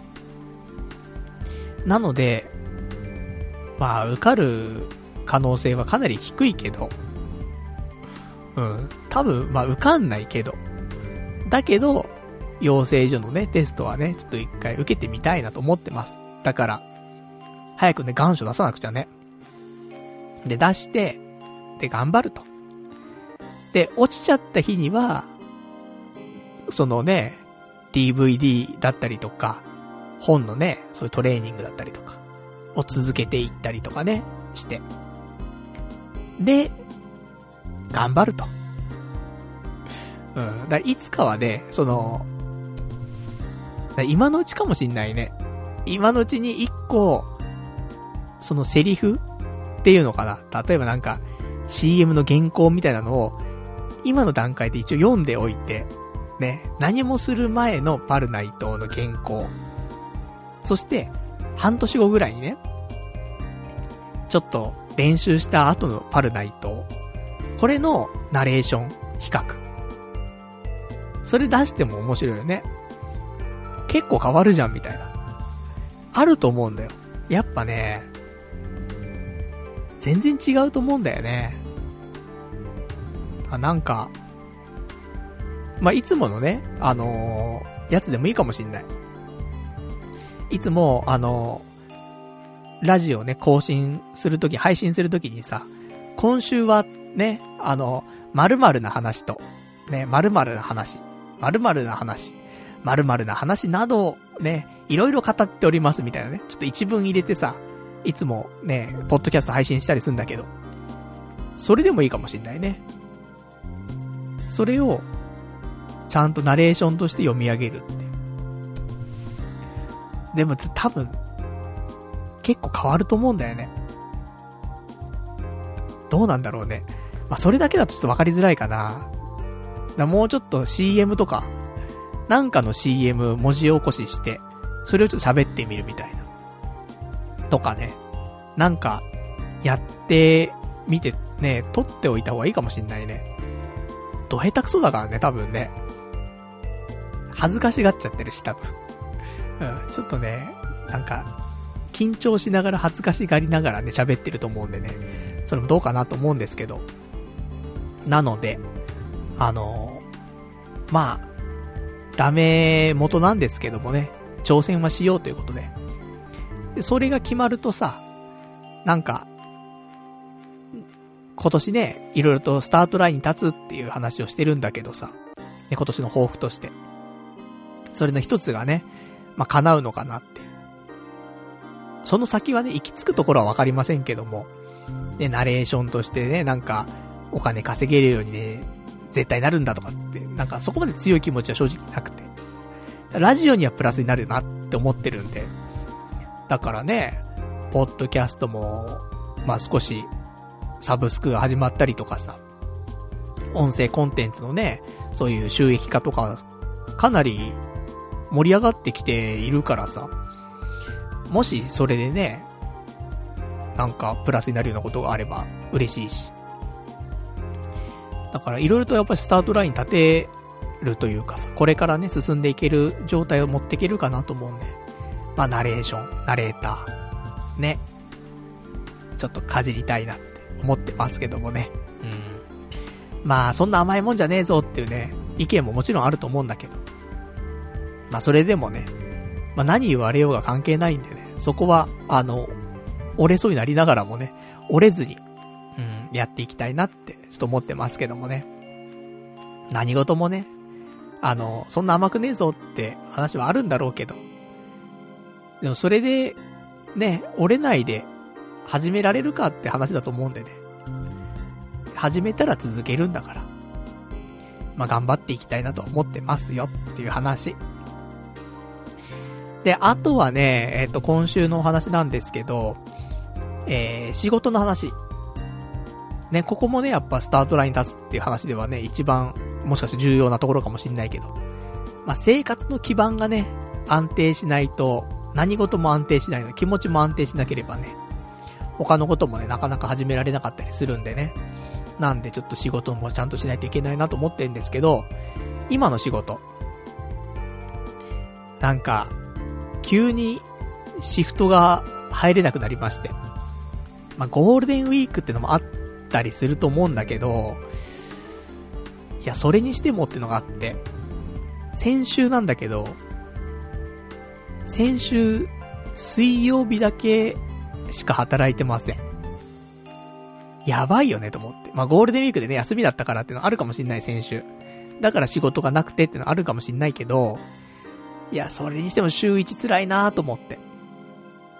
で、今週は、ねゴールデンウィーク明けたわけだからさ、今週復活してればまあ問題ないかなと思ったんだけど、今週もですね、えー、月、火と、休み、なりました。だから、昨日、まあ今日と明日、休みになってます、すでに。で、水曜日はちょっともともとね、あのー、ちょっとお休み入れてて。だから今週確定でも3日休みなんだよね。で、あと木金ってさあどうなるんだって話なんだけど、この調子だともう生活できないわけよ。さすがに。なので、ちょっと仕事、ね、ちょっと今の仕事はやめて、他の仕事をしないといけないなと思ってます。あの、今年ね、ちょうどあの、部屋のさ、賃貸のさ、更新とかもね、あるのよ、今年。それが多分9月とか11月とかそんなもんだと思うんだけど、お金ないんだよ。だからさ、そこまでに更新の費用とかも貯めとかないといけないからさ。まあ最悪ね、その、モナコインだ、ね、IOST だ、ね、仮想通貨の方ね、決済しちゃえばいいんだろうけど、あれはなるべく手つけたくないのよ。できる限り、もうあれはもう10年放置の気持ちでね、持っておきたいので、だからやっぱしね、ある程度、お金稼がなくちゃいけないという状況なので。でも今の仕事してたらね、あの、なんかシフトもそんな安定してないし、そもそも時給もね、結構低いので、まあ、ね、食ってくのが精一杯というか、生活していくだけでね、特に貯金とか貯められるような収入ではないので、だどうにかね、貯金できるレベルの仕事に行かないといけないと。なんだけど、正社員は決まらないと。でそんな生活をずっとしてますから、これは困ったなと思って。で、ちょっと私、いろいろとね、求人探してたんですけど、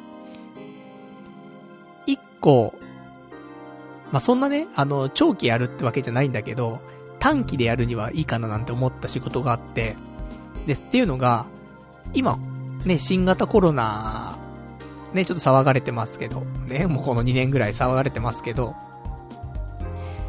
で、今、ワクチンとかさ、接種するね、えー、タイミング来てるかなと思うんだけど、ワクチン接種の会場ってあるじゃない。あそこの運営というかね、受付だったりとか、誘導だったりとか、そういう仕事がね、何やらあるらしくてさ、これなんじゃないかなと思って。その、一応ね、今の仕事を並行しながら、このね、コロナのワクチン会場の運営したりとか。で、少しずつちょっとシフトをね、変えていったりとか、まあまあ、今月、5月は、今の仕事と、ね、ワクチン会場、まあちょっと、うまく入れつつ、で、6月からは今の仕事辞めちゃって、あとそっからは、ちょっと、2、3ヶ月ね、ワクチンの会場運営とか、どうかなと思ったんだけど、ちょっと友達に相談したよ、それ。あの、そういうね、いろんな事情があるから、まあお金稼がなくちゃいけないと。で、そこでちょっと出てきたのがあるんだけど、で、ワクチンの会場でのその運営だったりとかするんだけど、どうかなって。聞いたらさ、ちょっとリスク高すぎないって話になって。時給がね、めちゃめちゃ高いんだったらいいよと。3000とかね、時給するんだったら、また話別だと思うけど、って。そういうわけじゃないんでしょつって。うーん、まあ、1500円ぐらいかなみたいな時給ね。それで、もう一日何人も、もしかしたらコロナかもしれないっていう人の対応するんでしょって。で自分がかかっちゃうかもしれないわけでしょそれで、つって。ちょっとリスク高くない？しかも、それいくらやっても、別になんかスキルになるわけでもないし、うん、ごもっともだなーつって。やめようつって。ね。コロナのワクチン会場の運営は、ね、それがさ、まあなんかね、スキルになるんだったらめ、また別じゃん。そっから俺がさ、医療関係に入っていきたいとかさ、そういうんだったら別だけど、別にね、今後俺医療関係に進んでいこうって気持ちもないし、あと、ね、そこの運営ってさ、本当に受付して、じゃあこっち進んでくださいとかってだけの話だからさ。もう何でもないじゃん。その、能力的にはね。まあ俺、あんま能力あるわけじゃないからさ、まあ、そのぐらいしか正直できないかななんても思ったりもしてね。これだったら俺でもできそうじゃんとかちょっと思ったんだけど、うん、まあなぁと思って。で、そこで、じゃあどうしようかなって時に、でも正社員決まんないじゃん。で、ちょっと私一つ、あのー出した答えというのが、まあ、ちょっと友人にも相談したりとかして、ね、まあ、いろんな意見もちょっといただいて、で、そこで出した答えが、派遣かなって。派遣社員で、働こうかなって思って。まあそれもね、すぐ決まるかどうかは別なんだけど、正社員はなれません。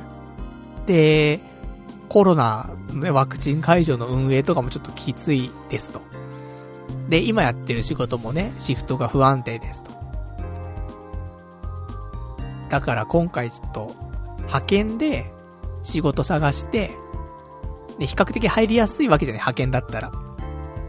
で、求められる能力も、そこまで高くないと。まあ、高いところはもちろん高いんだろうけど、いわゆるなんか派遣さんって呼ばれる感じだからさ、まあ、そこまで多くを求められないかななんてところと。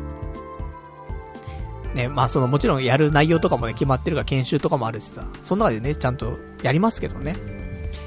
で、で、最近はその派遣から正社員になるっていうのもね、ちょこちょこあったりするらしいので、だから、派遣でね、潜り込んで、そこで頑張って、ね、で、正社員になっていくと。いう流れが、いいんじゃないかなっていうね。やっぱお金もないからお金稼がなくちゃもいけないしさ。で、派遣だったら1500円ぐらいはね、あのー、時給いただけたりもするので、だからそんなんでちょっと、私今週、派遣の応募、まあ、今日なんだけど、応募しました。何件応募したの？話なんだけど、5件応募しました。珍しく動いたよね。なんかね、まあ、やっぱ正社員だと、なかなかどうかなっていう思うのもあるんだけど、派遣だとね、意外とね、その、仕事内容が若干緩くなるというか、業務内容もね、そこまで高度なものを求められてなかったりするので、求人の内容としてね。だから、俺でもちょっと頑張ったらいけるかななんて思えるところもあって。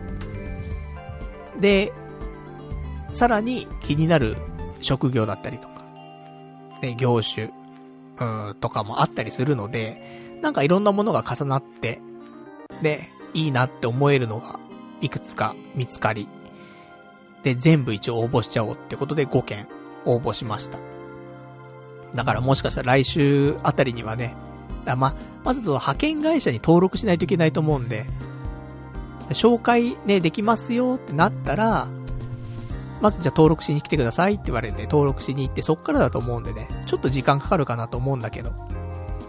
まあ、もしかしたらそういうね、流れで、来週あたり、仕事決まってるって可能性もね、ありますから。まあ、そんなんでさ、まあ、意外とね、うちから近い職場だったりとかね、あのー、募集があったりとかね、して、そういうのもあるし、まあなんか、結構、もう近くで今回探しました。自転、あのー、まあ、自転車で20分ぐらいで行ける距離範囲ぐらいでね、いろいろ探したんで、まあまあそんな遠くないかなと思うんだけど。やっぱね、通勤もね、結構大変だからさ。ね、全然ね、なんかもう、海沿いの方とかまで行くとさ、またね、いいのがあったりとかするかもしんないけど。でもまあ、近場でと思って。あとは、ちょっと、勤務地的にはもしかしたら遠いかもしんないけど、在宅ワークできるとかね。そういうのに、まあそういうのちょっといろいろと含めてね、探しましたんで。まあ、ちょっとどうなるかわかんないけどね。また今度、ね、派遣会社行ったらさ、いや実はね、なんか、不動産と一緒でさ、その、おとり広告みたいなね、求人があって、それ行ってみたらもうなくなっちゃってるんですよ、つってね。その代わりこれどうですか？みたいなね。別の渡されるみたいな。ちょっとあるかもしんないからなんとも言えんけど。まあ、そんなんでね、ちょっと派遣会社、ね、登録して、で、やっていこうかなと思ってます。なんで、ね、その正社員ってのは、もう、1年近くね、こうやって求人応募したりとかしてさ、で、決まってないわけだからさ。もうちょっとね、一回、そこはストップして、派遣で、ね、派遣ももしかしてダメかもしんないからね、あれだけど。まあ、派遣から入ってね、正社員になれればな、いう風にちょっとシフトチェンジしていこうかなと思ってますんで。で、これも、ね、決まればさ、今年ちょっとスタートライン立てるというか、ちょっと安定するじゃない？また生活が。したらね、派遣とはいえね、まあまあそれなりに、ね、時給1500円だ、1700円だね、行ってそれで働ければさ、とてもありがたいのでね。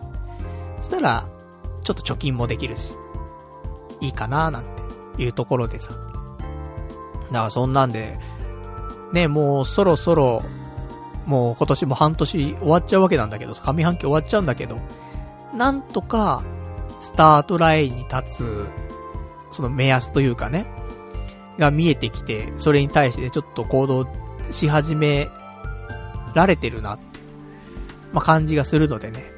まあ、下半期からは、ちょっちょっとスタートラインでちょこちょこと立てるようになってくるんじゃないかなとは思うんで。うん、今年は、まあ、例年よりはね、いいんじゃないかなとは思ってますよ。で、ダイエットもね、少しずつ、まあ、形になってったし。仕事もこうやってちょっと派遣になっちゃうかもしんないけどね。派遣でも少し、ね、決まれば。あとそっから頑張ってね、正社になるように頑張って、ね、やっていけるし。ナレーターに関してもね、まあ、養成所は受かるか受かんないかはね、全然わかんないけどもね。何かしらちょっと初めて見てね、ナレーション、勉強しようってことでね、一歩踏み出し始めてるし。で、ポッドキャストに関してもね、サブスク解禁されますから。まあ、この辺ちょっとどうしていこうかってもありますけどもね。まあ、そういうのも始まるし。まあ、いろんなことがやっぱスタートできるかなと思うんでね。うん、なんか今年の抱負としては、まあ、いいんじゃないかなと思って。で、あとは、始まっちゃえばね、あとはちょっと頑張って続けていくっていうことをね、やっていくだけなんでね。そしたら、また、ね、頑張れるかなと思うんでね。うん、ちょっとずつ、前進んでる気はしますね。準備はできて、きていると。あとは、ね、スタート、切れるかどうかってね、ことなんでね。まあ、そこちょっと頑張っていきたいと。まあ、そんな風に思っておりますよっていう感じだね。じゃあ、あとはですね、えー、今週喋りたかったことをちょっと喋って、で、えー、行きましょうか。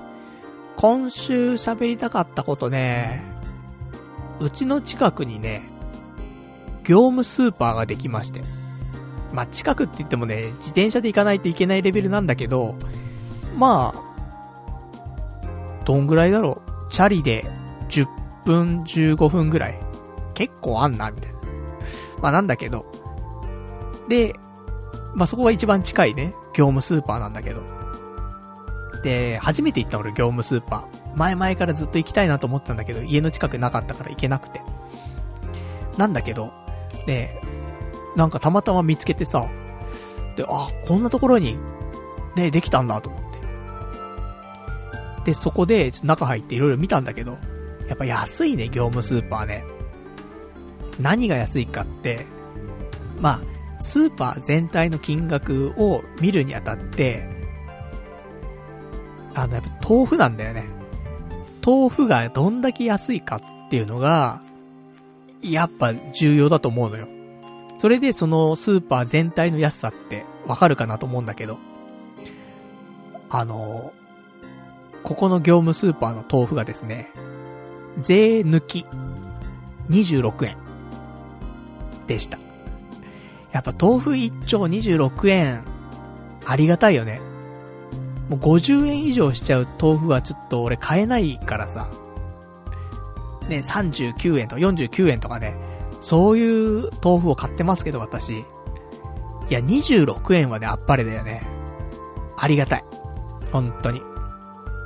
まあ、そんなね、ところで他にもね、結構大きいキムチだったりとかね、148円とかね、ちくわがね、64円だったりとかね、安いと思って。で、そんなんでね、ちょっと、ね、業務スーパーできたんでね、えー、ちょこちょこ行ってみようかななんて思ってたりはしますけど、まあ、家の近くにね、あと、肉の花正もあるからさ、量は多いけど安いんだよね。豆腐も一丁、肉の花正だと、39円とか、だと思うので、うん、まあ十分安いんだよね。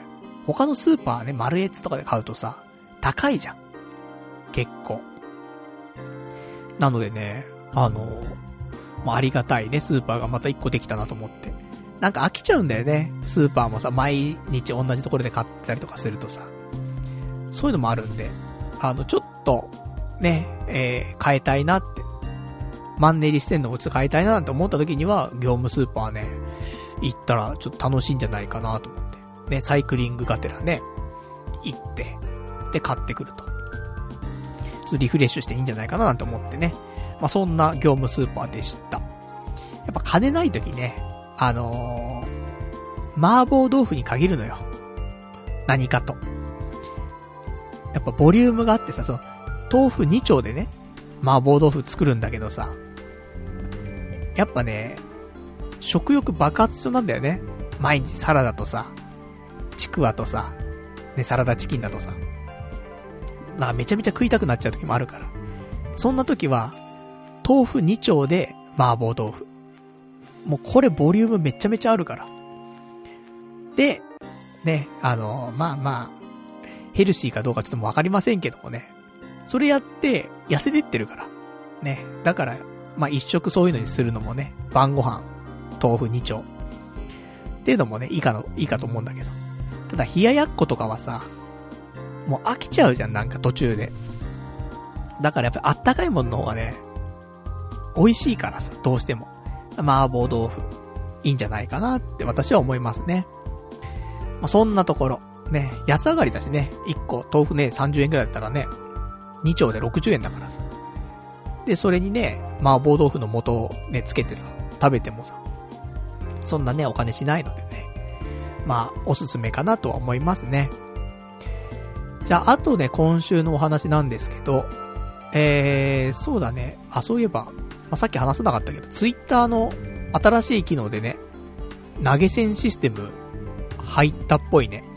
まだ俺にはね、俺はその機能、あのー、解放されてないんだけど、なんか徐々にね、解放されるっぽいんですけどね。あの、だからなんかすごいよね。いろんなところでさ、人にお金が送れるサービスっていうのがさ、出てきたもんね。本当になんか、数年前じゃ考えらんないもんね。でもね、今誰でも、そうやってネットでね、お金を稼ぐというかね、いうのができる時代にね、なりつつあるからさ。なんかまあまあ、いい時代だなと思うんだけど。まあとはいえね、難しい時代でもあるからさ。ね、ちょっとど、どうにかね、私も、ちょっと生活費の足しにね、なるぐらい、ね、ちょっとなんかうまく頑張っていきたいと思うけどね。まあどうなるんでしょうかね。まあ人様からお金もらうって難しいからね、やっぱね。だからやっぱね、YouTube みたいなね、広告で収入を得るみたいなね、そういう形がね、本当に一番いいと思うんだけどさ。まあどうなっていくんでしょうかってところだね。で、あと今週はですね、あー、これもあったね。ハリボーグミ。食い物の話ばっかだなって話なんだけどさ。まあなんか食欲がね、勝っちゃってるのかわかんないけど、ハリボーグミってあるじゃん。硬いね、グミね。熊さんの形した。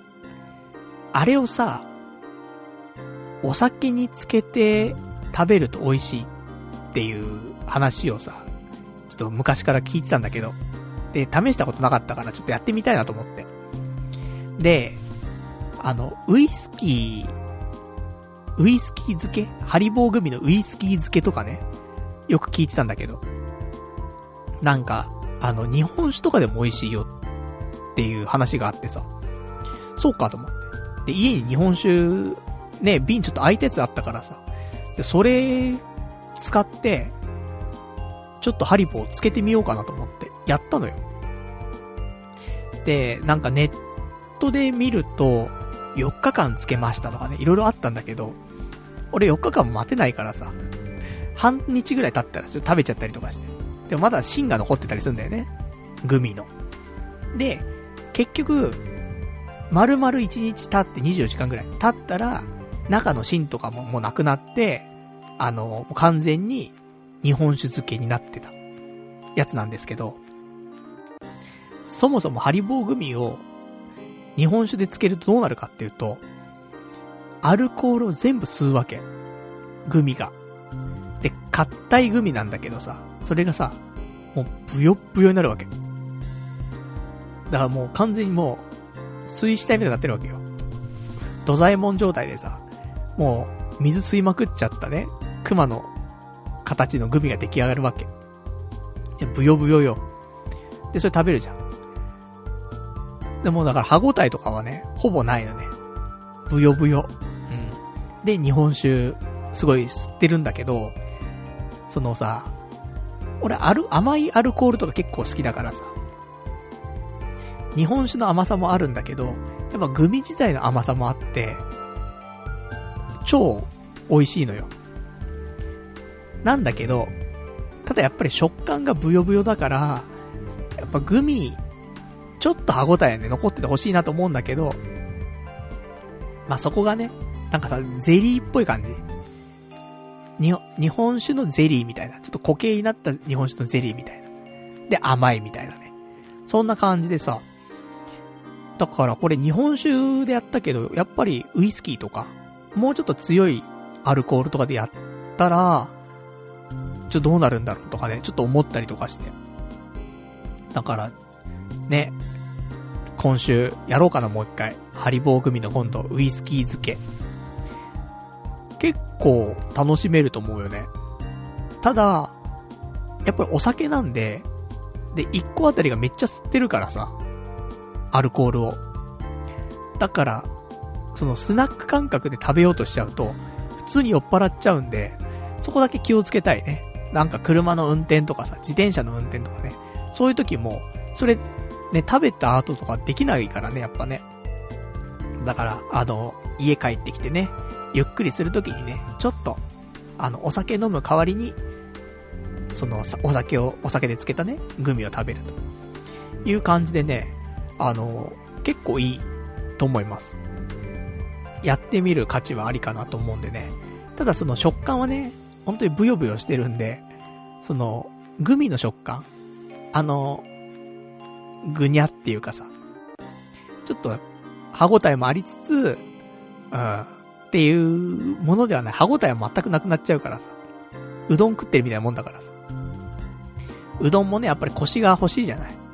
それと一緒でさ、うん、やっぱね、腰がなくなっちゃってるグミって感じするんでね。ちょっと、あのー、食感に、ね、好みは分かれそうな気はしますけど、まあ、味とかはすごい美味しいんでね。その、いろんなね、お酒で。だから、梅酒とか、いいかもしんないね。ちょうどハリボーグミの1パックっていうか、ね1袋と、あと、1カップの蝶屋の梅酒とかあったりするじゃない。あれ200円ぐらいなんで多分ね。だからそれ、多分、1カップのやつ、1個、で、そのまんま、あの、注げばさ、ちょうど浸るぐらいだと思うんでね。そうすると、うん、梅酒漬けがね、簡単にできるかなと思うんでね。そういうのもちょっとやってみるとね、美味しいかなと思うんで、ちょこちょこね、やって、美味しいね、おやつ食べたいなと思ってます。そんな感じですかね。あとは、そうだね、お便りをいただいてるから、お便りを最後読んで終わりにしようかしらね。お便り、いただいてます。ラジオネーム、ラジオンマリオンさん。えー、パルさんこんばんは。少し前にパズドラをしました。いつもは毎日のログインと、超経験値、超絶経験値と、とか P 配布などのプレゼントダンジョンだけやっていたのですが、魔が差したのか、先日の4月30日までのゴールデンウィーク一度きりのダンジョン壊滅級をやってみました。超地獄級ぐらいだと、仮面ライダー RX パーティーでいけてたんですが、今回は、ボスの串灘姫が、根性プラス8、あ、根性プラス8コンボイカ吸収プラス、えー、〇〇異常ダメージ無効と、えー、超激ムズだったため、RX パワー諦めてボックスにいたサノスをリーダーにしてクリアできました。配布でもらっていた P やら、ノエルやらで、サノスとサブ3体を急ごしらえで、えー、育成しました。あと1体は、もともと育ててあったオデドラでした。サノスはメイン赤、サブ赤ともに無料ガチャで出ていたので、自前で運用できました。リーダースキル強くなってるなと感じたんですが、サノスって現環境のリーダー運用としては S 級の中でも上の方じゃないでしょうか以前パルさんがおすすめしていた炭治郎と比べるとどちらが強いでしょうかというね、答えいただきました。ありがとうございます。こうやってね、たまにね、パズドラのね、えー、話題、ね、出していただけるとね、嬉しいですね。まあ、これラジオ聞いてる人の中でね、パズドラやってるよって人はね、どんだけいるんだって話なんだけどさ。まあ、あの、サノスっていうね、この前まで来てたコラボだよね。あの、マーベルコラボ。で、出た、その、まあ、ボス的なね、存在でサノスっているんだけど、まあ、強いんだよね。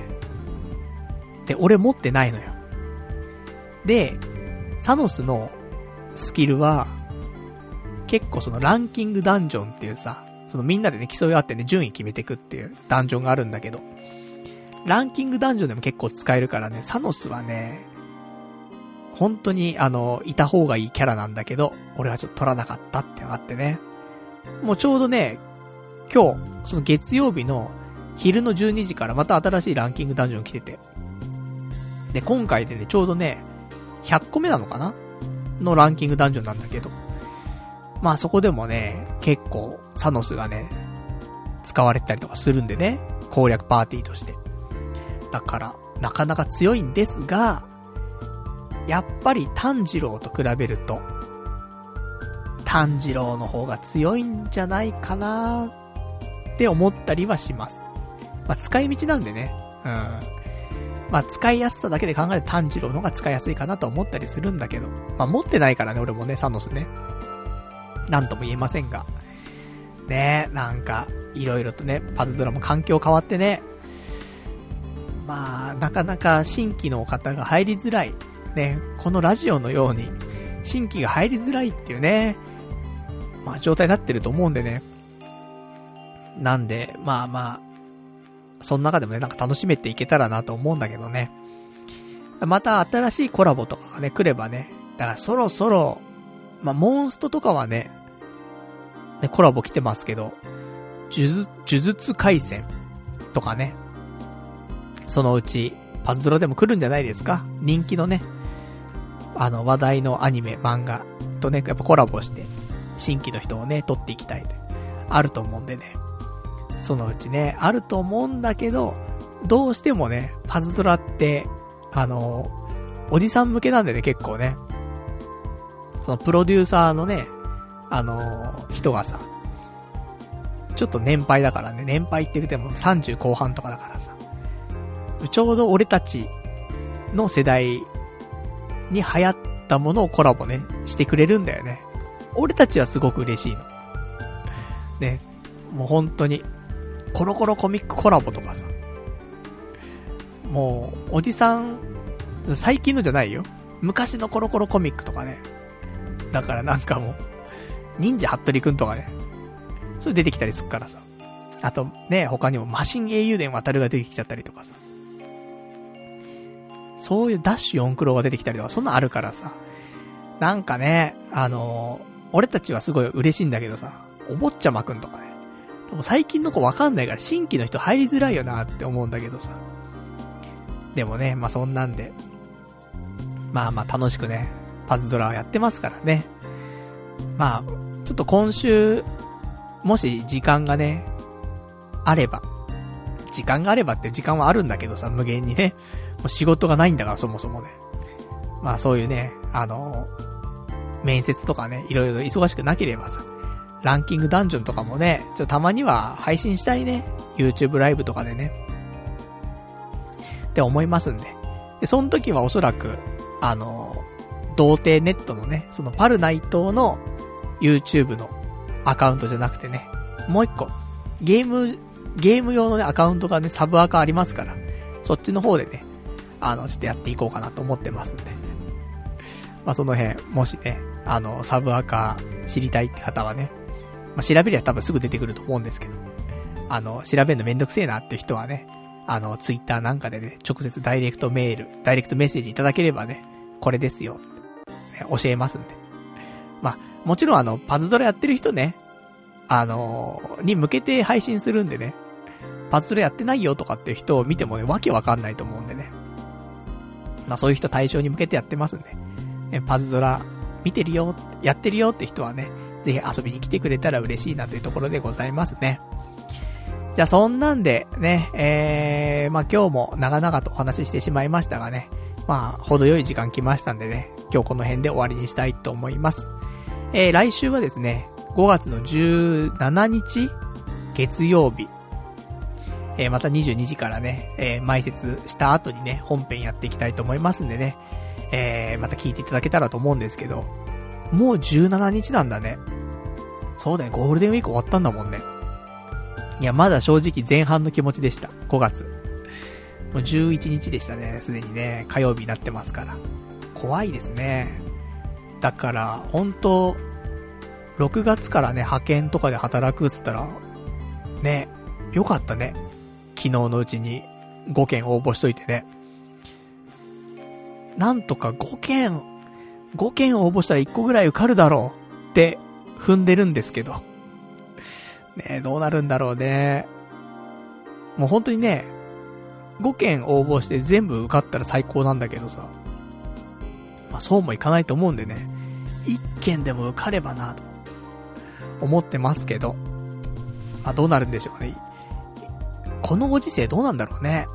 40歳で派遣。昔はさ、俺が派遣で働いてた時ね、40歳で派遣の人もいたけど、大丈夫か？って思ってるところもね、正直あったもんね。この人、大丈夫なんだろうか？って思ったけど、ね、今やね、その人以上にね、やばい状態だからね、俺もね。だからさ、ね、派遣で働き始めたらね、そう思われるんだろうな。この人40歳だろう。派遣大丈夫か？ね、逆に思われる立場になるんだけど、そう。そしたらもう大丈夫だ、つってね。やるしかないね。全然。いや、逆に考えて、今の、ね、なんか、やってる仕事と、比べてみたら派遣のが、ね、断然いいじゃないかってね、話なんでね。まあ、ちょっと頑張ってやっていきたいなと思いますけどもね。まあ、受かったら、ね、全力で、頑張っていきたいと思ってます。まあ、そんな感じでしょうかね。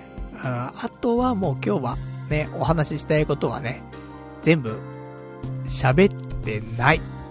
一個あった。まあ、どうでもいいね。うん。何の話かっていうと、あの、電動自転車の保険がね、切れたんで、えー、それ、保険入り直してきましたってだけの話。ね。です。で、これでまた1年ね、安心してね、自転車乗れますんで。